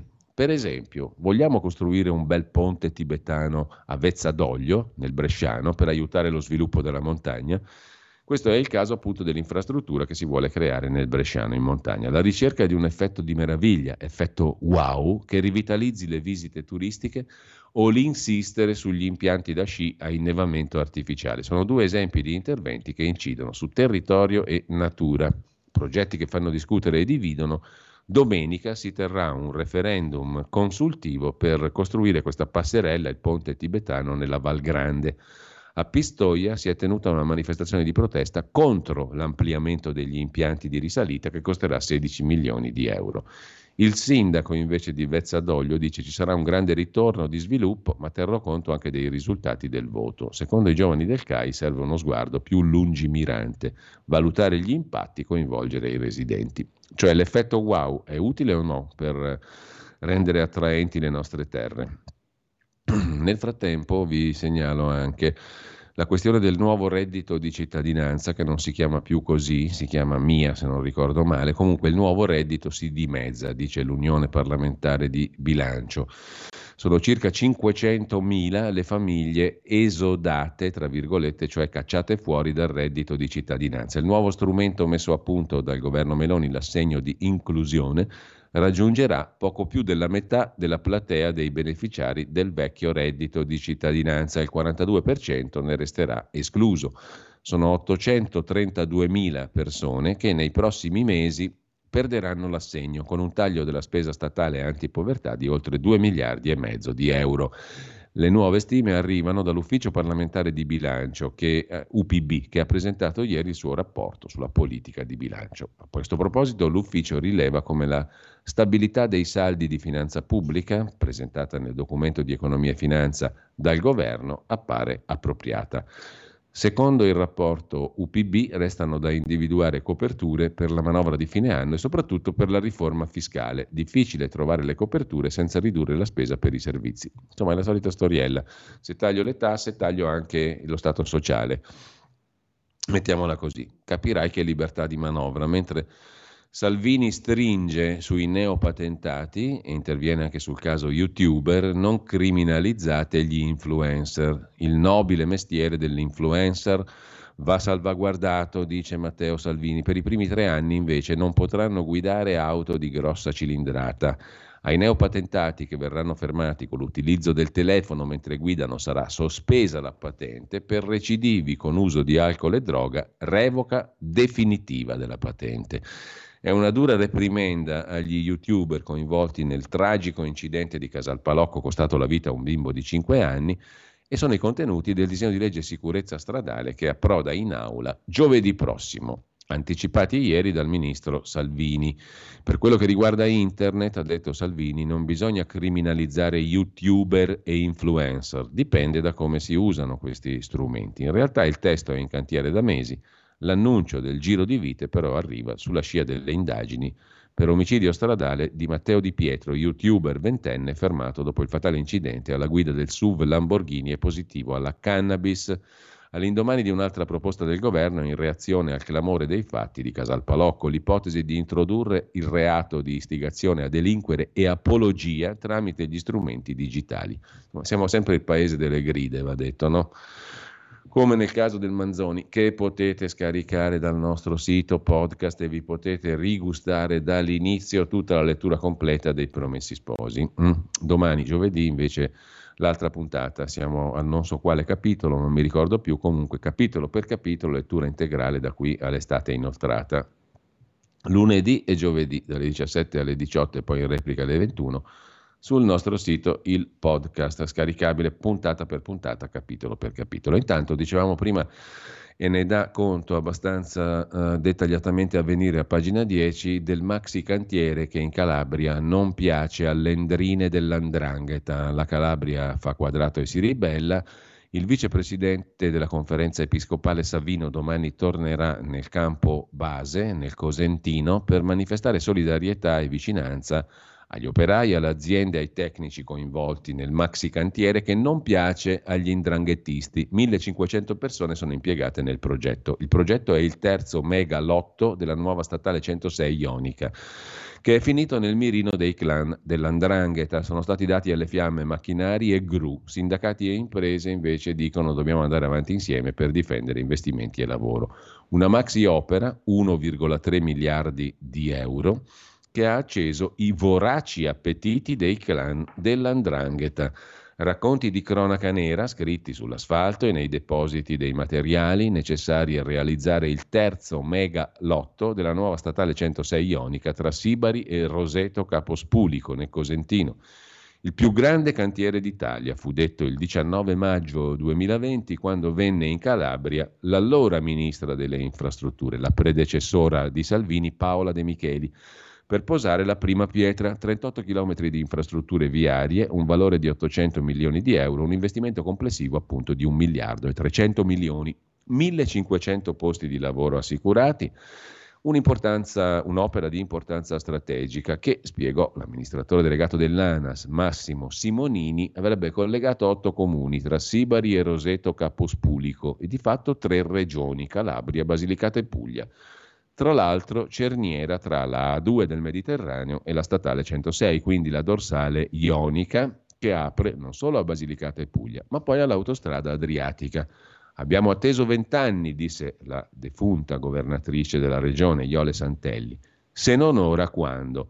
E parlò di svolta per la Calabria e per il Mezzogiorno. Ebbene, 2 anni dopo la posa di quella prima pietra, c'è stato un interminabile rosario di intimidazioni e di danneggiamenti nei cantieri da parte dell''ndrangheta, un rosario di intimidazioni che reclama giustizia anche per il coraggio degli imprenditori locali e nazionali, piccoli e grandi, che stanno lavorando. Non sono mancate le denunce coraggiose, tutte al vaglio della Procura di Castrovillari e della Direzione Distrettuale Antimafia di Catanzaro.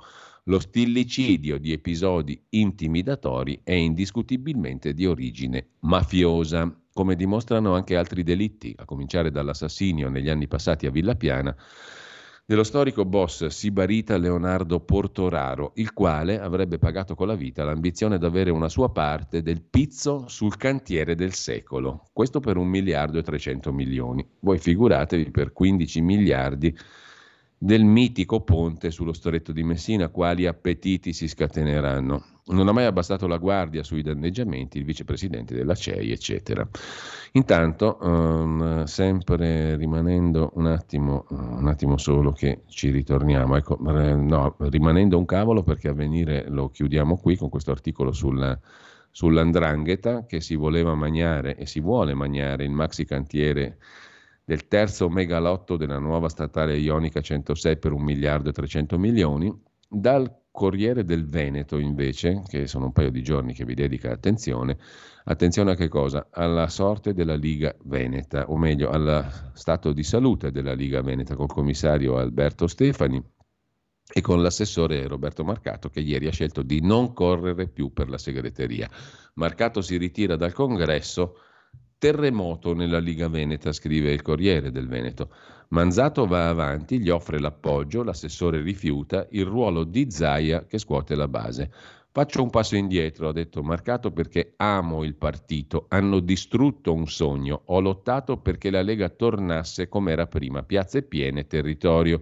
Resto un militante, ma se il futuro segretario farà partire le espulsioni, mi impegnerò a far perdere consenso al partito. Chi mi è vicino ha già pagato, ha detto Roberto Marcato, assessore allo sviluppo economico. 2 anni di lavoro, di incontri e ora dietro front, col cuore in gola, ha detto Marcato, ritiro la mia candidatura per la segreteria. È la conferenza più dura della mia vita politica, a poche ore dagli ultimi tentativi di trovare la quadra dentro il carroccio, l'anima non salviniana del carroccio.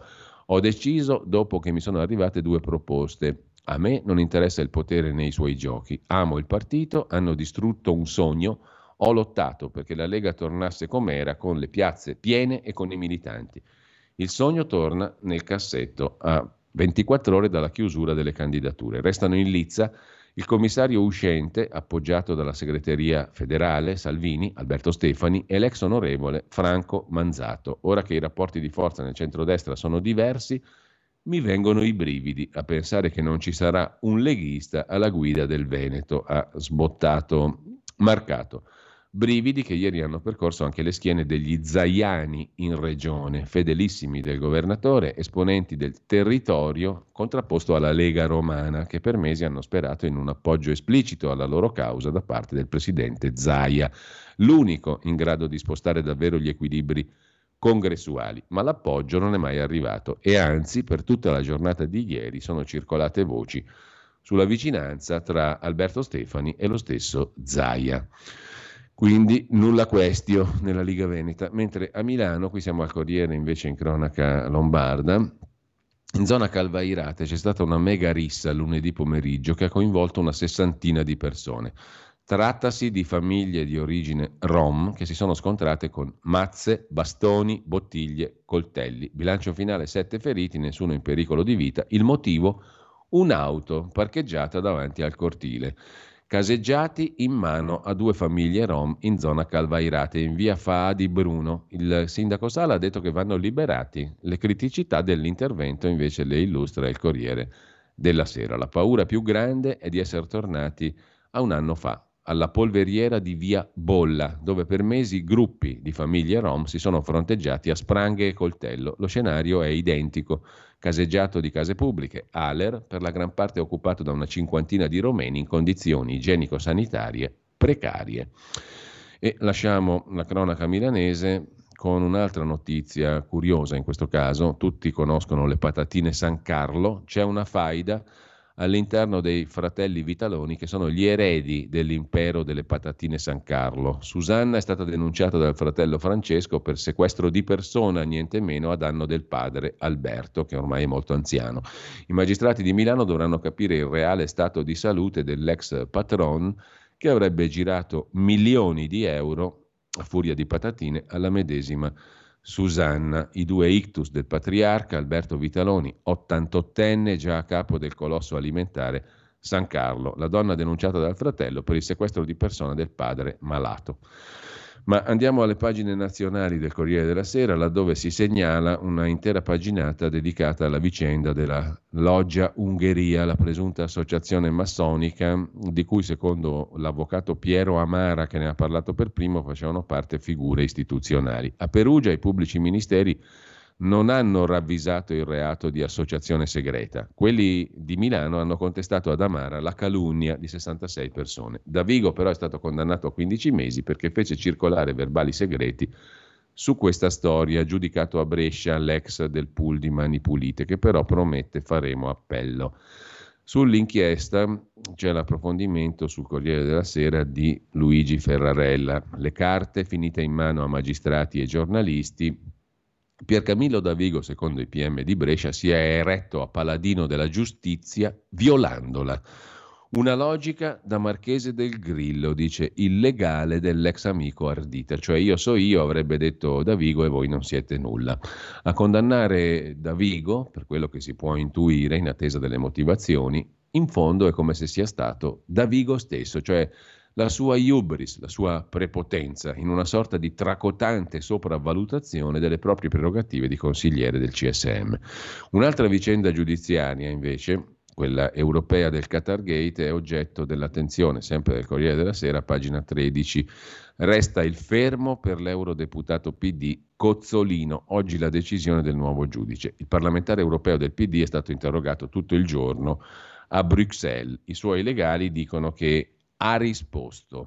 E intanto sulla questione del Qatargate c'è anche un altro articolo da Bruxelles di Giuseppe Guastella, la caduta del magistrato, il duro Michel Claes, ex avvocato, giudice, istruttore specializzato in corruzione e reati finanziari a capo dell'inchiesta Qatargate, ha deciso di ritirarsi dall'inchiesta per un potenziale conflitto di interessi, perché ha scoperto, diciamo dopo 5 anni, che dal 2018 il figlio, Nicolà, è in affari con un altro figlio illustre, quello della deputata socialista europea Maria Arena, mai indagata, ma finita più volte al centro delle vicende sull'inchiesta belga per corruzione.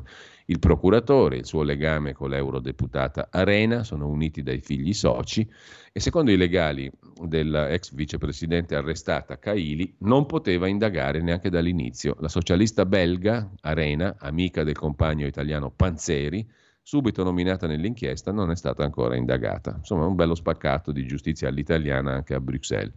Sul Corriere della Sera oggi è annunziata in prima pagina, e la trovate a pagina 17, la lunga intervista di Greta Privitera al presidente del Brasile, Inácio Lula da Silva, 77 anni. Ucraina e Russia cerchino la pace, sogno un mondo multipolare. Oggi Lula vedrà Mattarella, Meloni e il Papa. Per non farsi mancare nessuno, stringiamo i rapporti, l'ONU è totalmente da cambiare, dice il presidente brasiliano. I rapporti con la Cina, Pechino ha tolto milioni di persone dalla povertà, è troppo importante per la pace e per lo sviluppo. La Cina è così importante che anche l'Italia ha già aderito alla Via della Seta, alla quale il Brasile non si è ancora associato, dice Inácio Lula da Silva. Cioè voi siete più avanti di noi nei rapporti con la Cina, perché il patto l'avete fatto voi.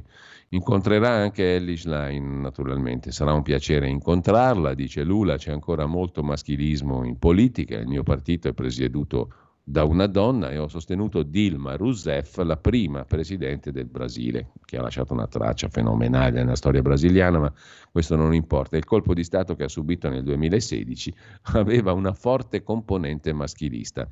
A proposito di maschi, chi più maschio del Duce? E la sua amante ebrea Margherita Sarfatti, nel segno di Margherita. Siamo alla pagina di cultura del Corriere della Sera. Intellettuale, pioniera del giornalismo, Margherita Sarfatti amò l'uomo che l'ha oscurata, Mussolini. Micol Sarfatti, che è una discendente della Sarfatti medesima, ricostruisce per Giulio Perrone Editore la vita della scrittrice veneziana che fu sua antenata. Un'altra discendente è la moglie di Maiorino, il leader della sinistra milanese e lombarda che aveva sfidato anche Fontana alla presidenza della regione. Comunque, il libro di Micol Sarfatti si intitola Margherita Sarfatti, la signora del futuro, pubblicato da Giulio Perrone Editore. Micol Sarfatti fa parte della redazione di 7, il magazine del Corriere della Sera. Suo padre, Gino Sarfatti, uno dei pionieri del design italiano, era il pronipote di Cesare Sarfatti, marito di Margherita. La relazione col Duce si conobbero all'Avanti, quando il Duce era socialista, marxista, e furono amanti per 20 anni. Lei lasciò l'Italia dopo le leggi razziali, ricorda il Corriere della Sera. Mentre dal Corriere della Sera passiamo al Fatto Quotidiano, qui è Gianni Barbacetto a occuparsi della sentenza di Brescia su Davigo, 1 anno e 3 mesi per lui. Condannato Pier Camillo Davigo, magistrato di Mani Pulite, poi giudice in Cassazione, componente del Consiglio Superiore della Magistratura per rivelazione di segreto d'ufficio. La pubblica accusa aveva chiesto 1 anno e 4 mesi. Faremo appello, dice Davigo col suo avvocato Francesco Borasi. La sentenza stabilisce che Davigo dovrà anche risarcire, con 20.000 euro, Sebastiano Ardita, magistrato che si era costituito parte civile nel processo.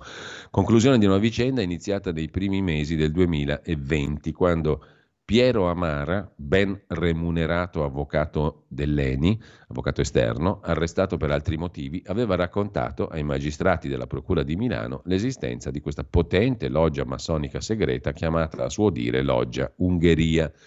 Ne fanno parte, dice Amara, oltre 70 tra politici, magistrati, funzionari dello Stato, imprenditori, avvocati, banchieri, prelati vaticani, generali dei carabinieri e della Guardia di Finanza, come da classico all'italiana, diciamo così. I verbali degli interrogatori vengono raccolti dal procuratore aggiunto Laura Pedio e dal sostituto procuratore Paolo Storari e segretati. Nei mesi successivi Storari si convince che i suoi colleghi, la Giunta Pedio e soprattutto il procuratore capo Francesco Greco non vogliono indagare su questa storia e tardano a iscrivere Amara e altri nel registro degli indagati, anche perché Amara nel contempo stava facendo il testimone e rivelando cose rivelatesi poi infondate in un'altra storia, il processo Eni Nigeria. Se sputtanavano Amara per questa storia, lo sputtanavano anche per quell'altra, che è finita in vacca lo stesso, cioè è finita in nulla. Però non potevi dire che questo qui era un malandrino da una parte e invece affidabilissimo dall'altra nello stesso tribunale di Milano. In ogni caso è finita così. A questo punto entra in campo Davigo. Storari gli chiede aiuto e gli consegna una copia informale dei verbali secretati. Davigo lo rassicura, dice che non sta facendo alcun reato nel passargli quei documenti perché lui, il marchese del Grillo Davigo, fa parte del CSM a cui non è opponibile alcun segreto.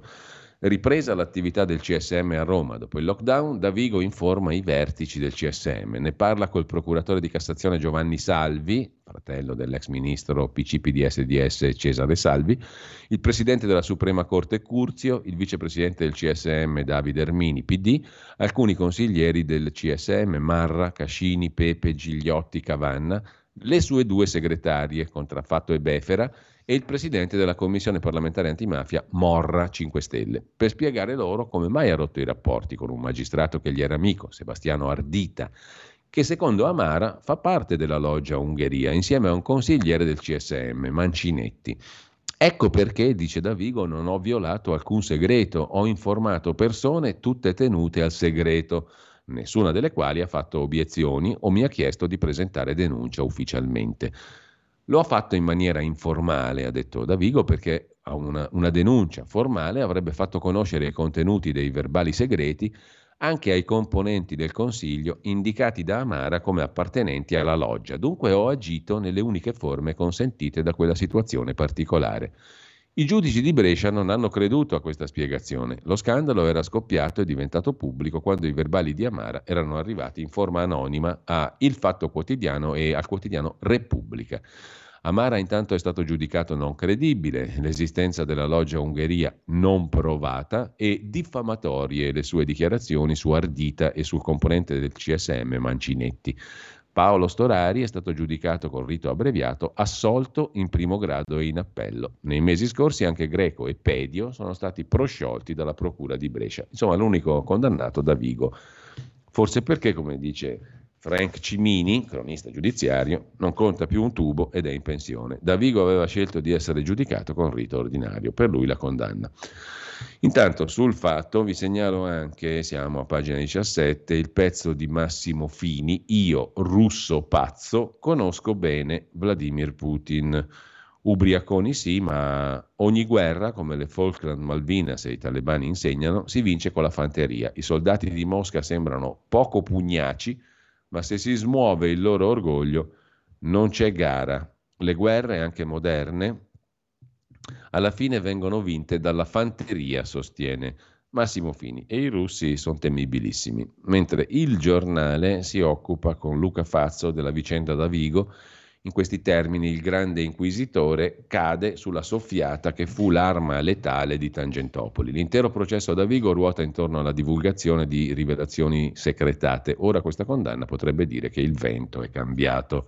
Il caso esplode a pochi giorni dalle rivelazioni di Paolo Mieli sull'avviso di garanzia a Berlusconi nel 1994. La condanna di Davigo arriva a pochi giorni di distanza dall'intervista con cui l'ex direttore del Corriere, Paolo Mieli, ha alzato il velo sul padre di tutti gli scoop, cioè l'avviso di garanzia a Berlusconi finito in mano al Corriere della Sera prima che allo stesso Berlusconi. Ci arrivò da Palazzo di Giustizia, ha detto Paolo Mieli. Nel suo libro, La guerra dei 30 anni, Filippo Facci ha indicato proprio nello staff di Davigo il punto iniziale di quella fuga di notizie, ma forse, come nel caso Amara, è stata tutta colpa della segretaria.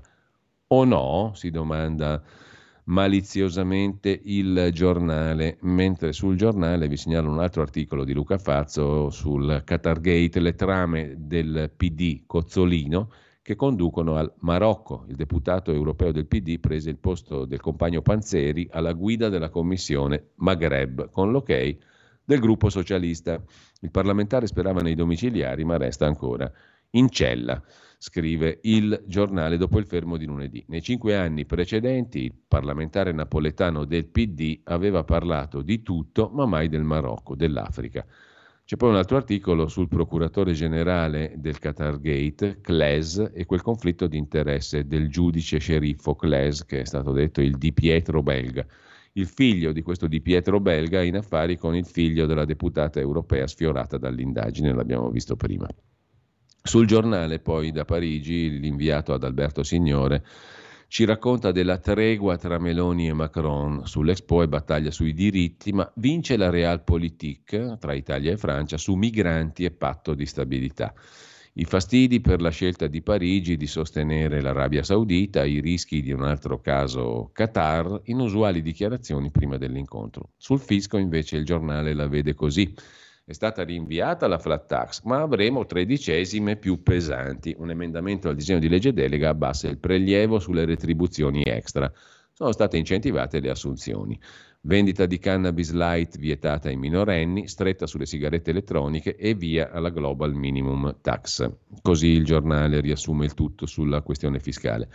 Sul giornale, in pagina di cultura, se il Corriere della Sera dedica una bella pagina a Margherita Sarfatti, il giornale invece dedica una pagina a una rassegna, una mostra in corso a Parma, dedicata a un altro pittore di quell'epoca lì e che fu valorizzato anche da Margherita Sarfatti, che era una donna che di talenti ne ha scoperti e valorizzati tanti. Stiamo parlando di Felice Casorati, Donne, musica e pittura, il concerto di Casorati, mostra alla Fondazione Magnani Rocca a Parma 80 capolavori del grande pittore realizzati fra il 1907 e il 1960. La recensione molto bella di Francesca Amè a pagina 24 del giornale di oggi. Il giornale però recupera con Sabrina Cottone nel dorso milanese anche la figura di un'altra donna, Anna Carena, qualcuna se la ricorderà, non è Anna Karenina, è Anna Carena, attrice milanese che nacque nel 1899, morì nel 1988, fu anche impiegata in Miracolo a Milano, il film di De Sica del 1951, Il giardino, a lei dedicato a Milano, e il nuovo Miracolo a Milano, Il giardino Anna Carena, storia di Giuseppa Galimberti, tra De Sica e Visconti, crocerossina in guerra, amante fedele, scrive Sabrina Cottone sul giornale. Intitolazione del giardino a Lambrate, non volano le scope ma è ancora Miracolo a Milano, l'intitolazione di un'area verde in via Golgi 36 che diventa Il giardino Anna Carena, che era nata come Giuseppa Galimberti, un nome decisamente meno attraente per far l'attrice. Attrice, appunto, che ha percorso tutto il Novecento. La targa svelata davanti al luogo alla Baraccopoli, che fu il set del capolavoro di Vittorio De Sica, ieri, poco distante, dove via Carlo Valvasori Peroni incrocia via Carlo Pascal, dal 20 settembre scorso ha un giardino a lui intitolato anche Cesare Zavattini. Dal suo romanzo, Totò il Buono, e dalla collaborazione con De Sica nacque quel film in cui Anna Carena era Marta, la donna che continuava a chiamare Edvige la mia domestica, pur vivendo anche lei nel mondo dei poveri.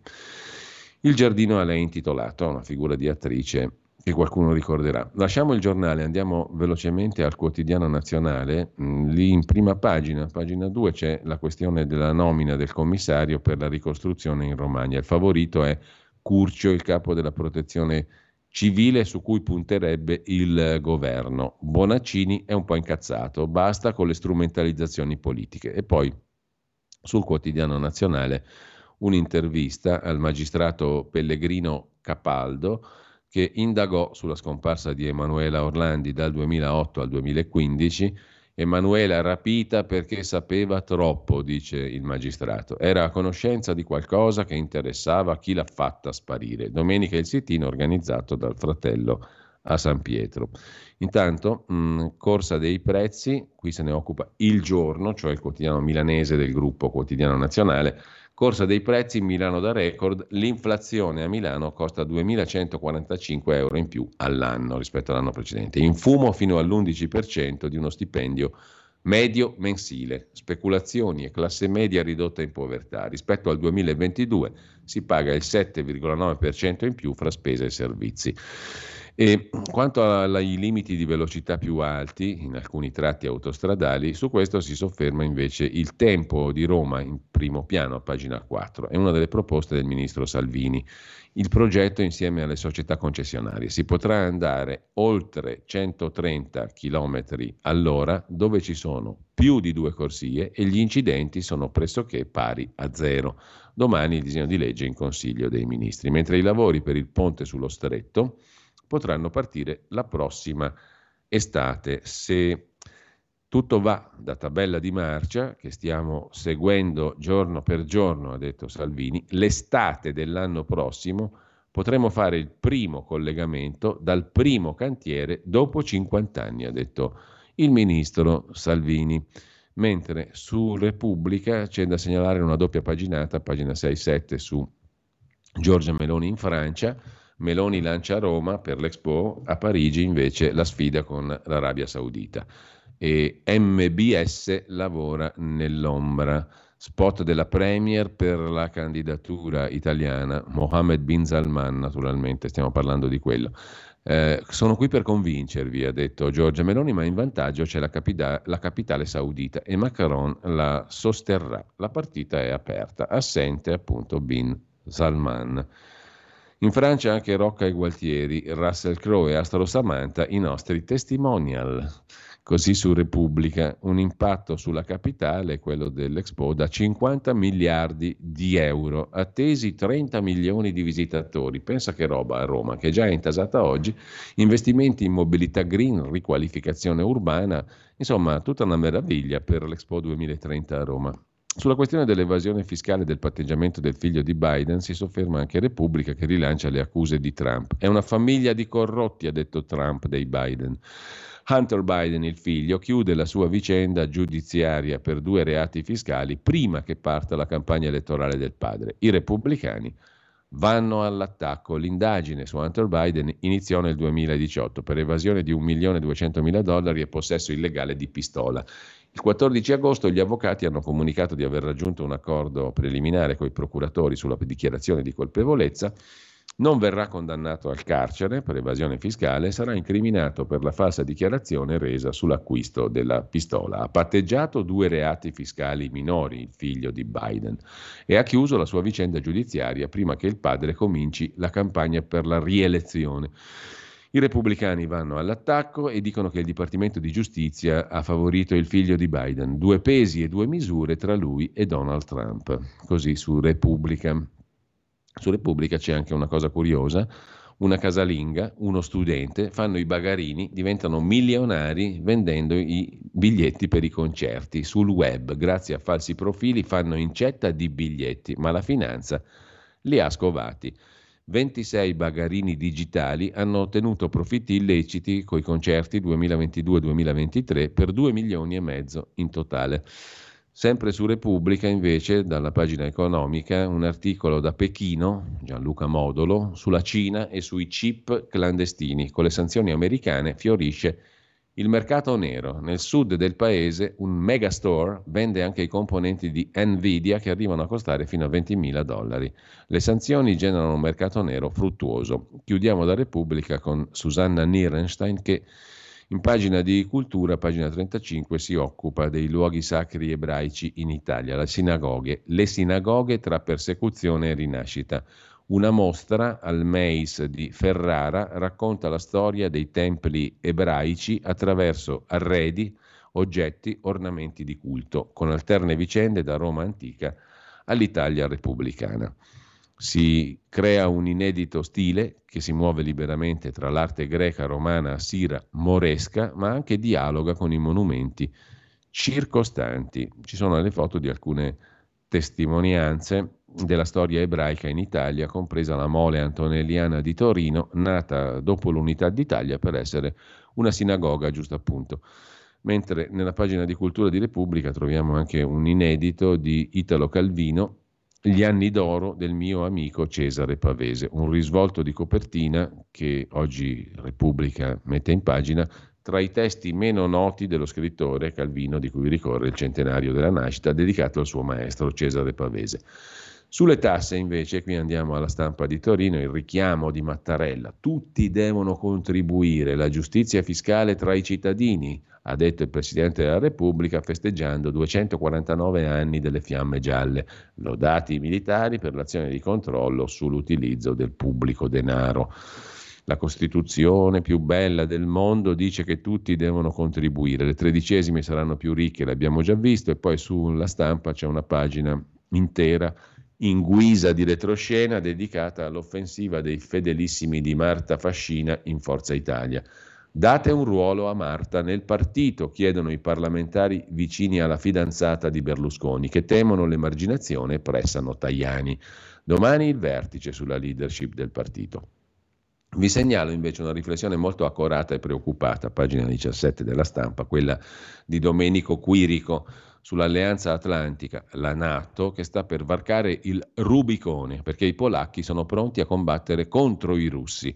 L'offensiva di Zelensky non sfonda e alcuni paesi vorrebbero scendere in campo, così la guerra in Ucraina cambierebbe natura. Più vicino lo scenario da Sarajevo 1914, cioè l'episodio che innescò la prima guerra mondiale. Facciamo le corna. Varsavia ha già inviato, non serve fare le corna, però insomma il pericolo è enorme, dice Quirico, scrive. Varsavia ha già inviato molti volontari, ora punta a infrangere l'ultimo tabù, cioè guerra aperta contro la Russia da parte dei polacchi. Fra qualche settimana il vertice di Vilnius potrebbe dire sì all'intervento. Insomma, stiamo andando così in leggerezza estrema e colpevole verso un'altra guerra mondiale? Si domanda Quirico. La domanda è angosciosa, mentre sulla Stampa, pagina 22, ancora emergenza sanità, SOS infermieri, ne mancano almeno 65.000, scoraggiati da buste paga le più basse d'Europa, turni di lavoro impossibili. In un paese, l'Italia, che ha la popolazione più anziana, professionisti accusano di essere in burnout, cioè in crisi da lavoro, da mal lavoro, e fuggono all'estero. Oggi in media ogni operatore ha in carico 12 assistiti, il numero ideale sarebbe 6. In 18 anni sono fuggiti all'estero 30.000 infermieri attratti da stipendi e possibilità di carriera. C'è infine sulla Stampa la storia di Ali, senegalese, inghiottito dal fiume a 20 anni.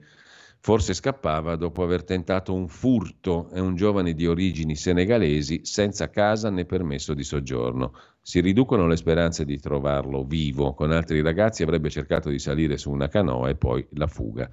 Di fronte ai murazzi le ricerche dei soccorritori sono arrivate fino a lì. Sabato un passante aveva visto un gruppo di ragazzi tuffarsi nel Po al confine tra Torino e Moncaglieri. Uno non è più riuscito a raggiungere la vita, forse aveva appena tentato un furto. Velocissimamente, prima di chiudere alle 9.30, fra 2 minuti, vi segnalo ancora, ci rimane da segnalare un articolo sulla Verità, pagina 7, di Martino Cervo, su come è messo male il Partito Democratico, che elogia gli affitti, piange ipocritamente sui tagli alla sanità è assente ogni coordinata economico e culturale nel PD ed è un problema per il Paese perché il partito di opposizione è in confusione. Sulla legge natura c'è un articolo di Flaminia Camilletti, pagina 8 della Verità, all'Italia non piace, la legge natura cambia ma non basta, con 20 paesi a favore, 7 contrari tra cui l'Italia, i ministri europei dell'ambiente hanno dato il via libera a questa norma che impone altri limiti alle coltivazioni agricole. I piccoli ritocchi non bastano a convincere il ministro italiano. Pichetto Fratin. Sarà decisivo il voto del Partito Popolare Europeo il 27 giugno in commissione. La Verità poi intervista il presidente di Asso Costieri, le aziende che operano nel settore logistica e energetica, sulla mobilità sostenibile. Solo con l'elettrico è impossibile. Mentre sulla questione Biden, Stefano Graziosi, pagina 15 della Verità, scrive della botta per Biden, il figlio ha ammesso l'evasione fiscale a un anno dalle presidenziali, Hunter Biden riconosce di aver frodato il fisco, ora rischia il carcere, nuovi guai gli possono arrivare dai suoi affari opachi con l'Ucraina e la Cina.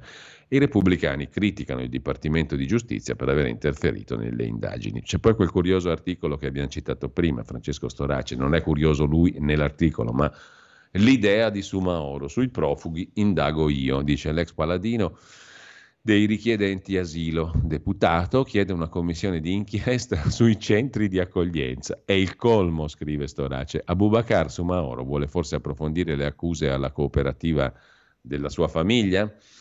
Mentre vi segnalo su Libero l'articolo di Michele Zaccardi su Bossi, poeta in dialetto lombardo. I suoi versi sono subito virali su internet. C'è un brano di una poesia tratto da Un lac mort, il lago morto di Umberto Bossi.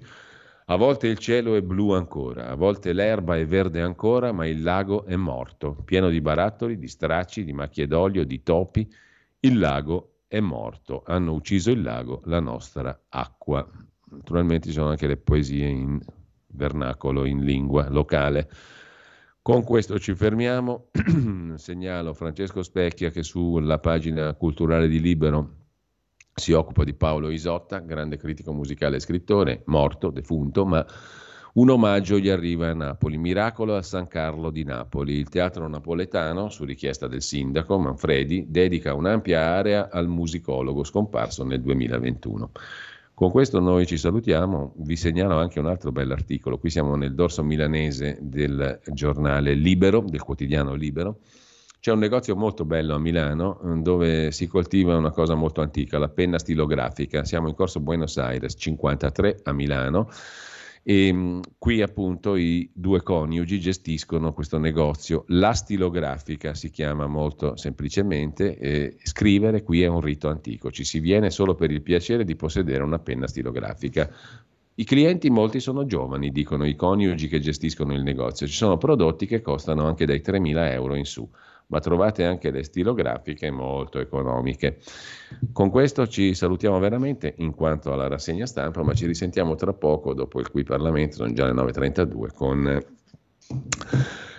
Carlo Cambi, un'altra puntata degli Scorretti. A tra poco. Intanto se ce la facciamo anche ci gustiamo un altro brano musicale, perché sennò li sacrifichiamo sempre a furia di parlare inutilmente. A tra poco.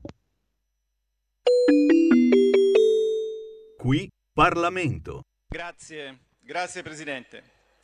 Questa dichiarazione di voto è l'occasione per tirare le fila di un dibattito spesso stupefacente per faziosità e provincialismo, un dibattito che ha fatto inutilmente perdere tempo al Paese, un'occasione preziosa per confrontare il senso di responsabilità e il pragmatismo di questa maggioranza con l'irresponsabilità diffusa di chi dall'altra parte dell'emiciclo tifa contro il proprio Paese nell'insensata e vana speranza che un cataclisma economico in qualche modo gli catturi di nuovo il consenso degli elettori. Io voglio essere molto chiaro, noi abbiamo avuto da subito forti perplessità sul PNRR, sulla natura di questo strumento e su come esso è stato gestito dai due governi precedenti. Ritenevamo, e con noi molti illustri studiosi, a partire da Francesco Giavazzi, che si sarebbero potuti percorrere altri approcci per finanziare la ripresa post-pandemica. Ritenevamo che gli assi definiti dal PNRR nella sua versione originale fossero funzionali allo sviluppo di altri paesi più che del nostro. Ritenevamo che l'implementazione del progetto realizzata da Conte e non corretta da Draghi avesse trasformato l'ipotetica pioggia di miliardi in alcuni casi in una rugiada di marchette. Lo ritenevamo, lo abbiamo detto in aula, sui media, abbiamo fatto il possibile dall'opposizione e dalla maggioranza per correggere la rotta. Tutte le nostre perplessità, direi nessuna esclusa, si sono materializzate, a partire dalla constatazione che la macchina amministrativa dello Stato, defedata da ormai un decennio di politiche di austerità del PD, sarebbe andata in affanno sotto il peso di un ulteriore strato di adempimenti burocratici, per arrivare alla considerazione che in questo dibattito provinciale ancora nessuno ha mai portato del fatto che la Commissione europea avrebbe certamente incontrato difficoltà nel raccogliere fondi sui mercati. Sta succedendo e queste difficoltà ora si stanno traducendo in problemi per il bilancio comunitario e quindi attendere in nuove tasse per tutti noi. Dopodiché, però, abbiamo accettato la più elementare norma della democrazia. Vince la maggioranza, valeva con Conte, valeva con Draghi e per fortuna continua a valere con Meloni, ora che abbiamo un governo che invece di nascondersi per finalità propagandistiche i problemi insiti nel PNRR li riconosce e li gestisce con successo nel rispetto delle regole. Non c'è nessun tentativo né da parte di questa maggioranza né da parte di questo governo di sabotare autolesionisticamente il PNRR.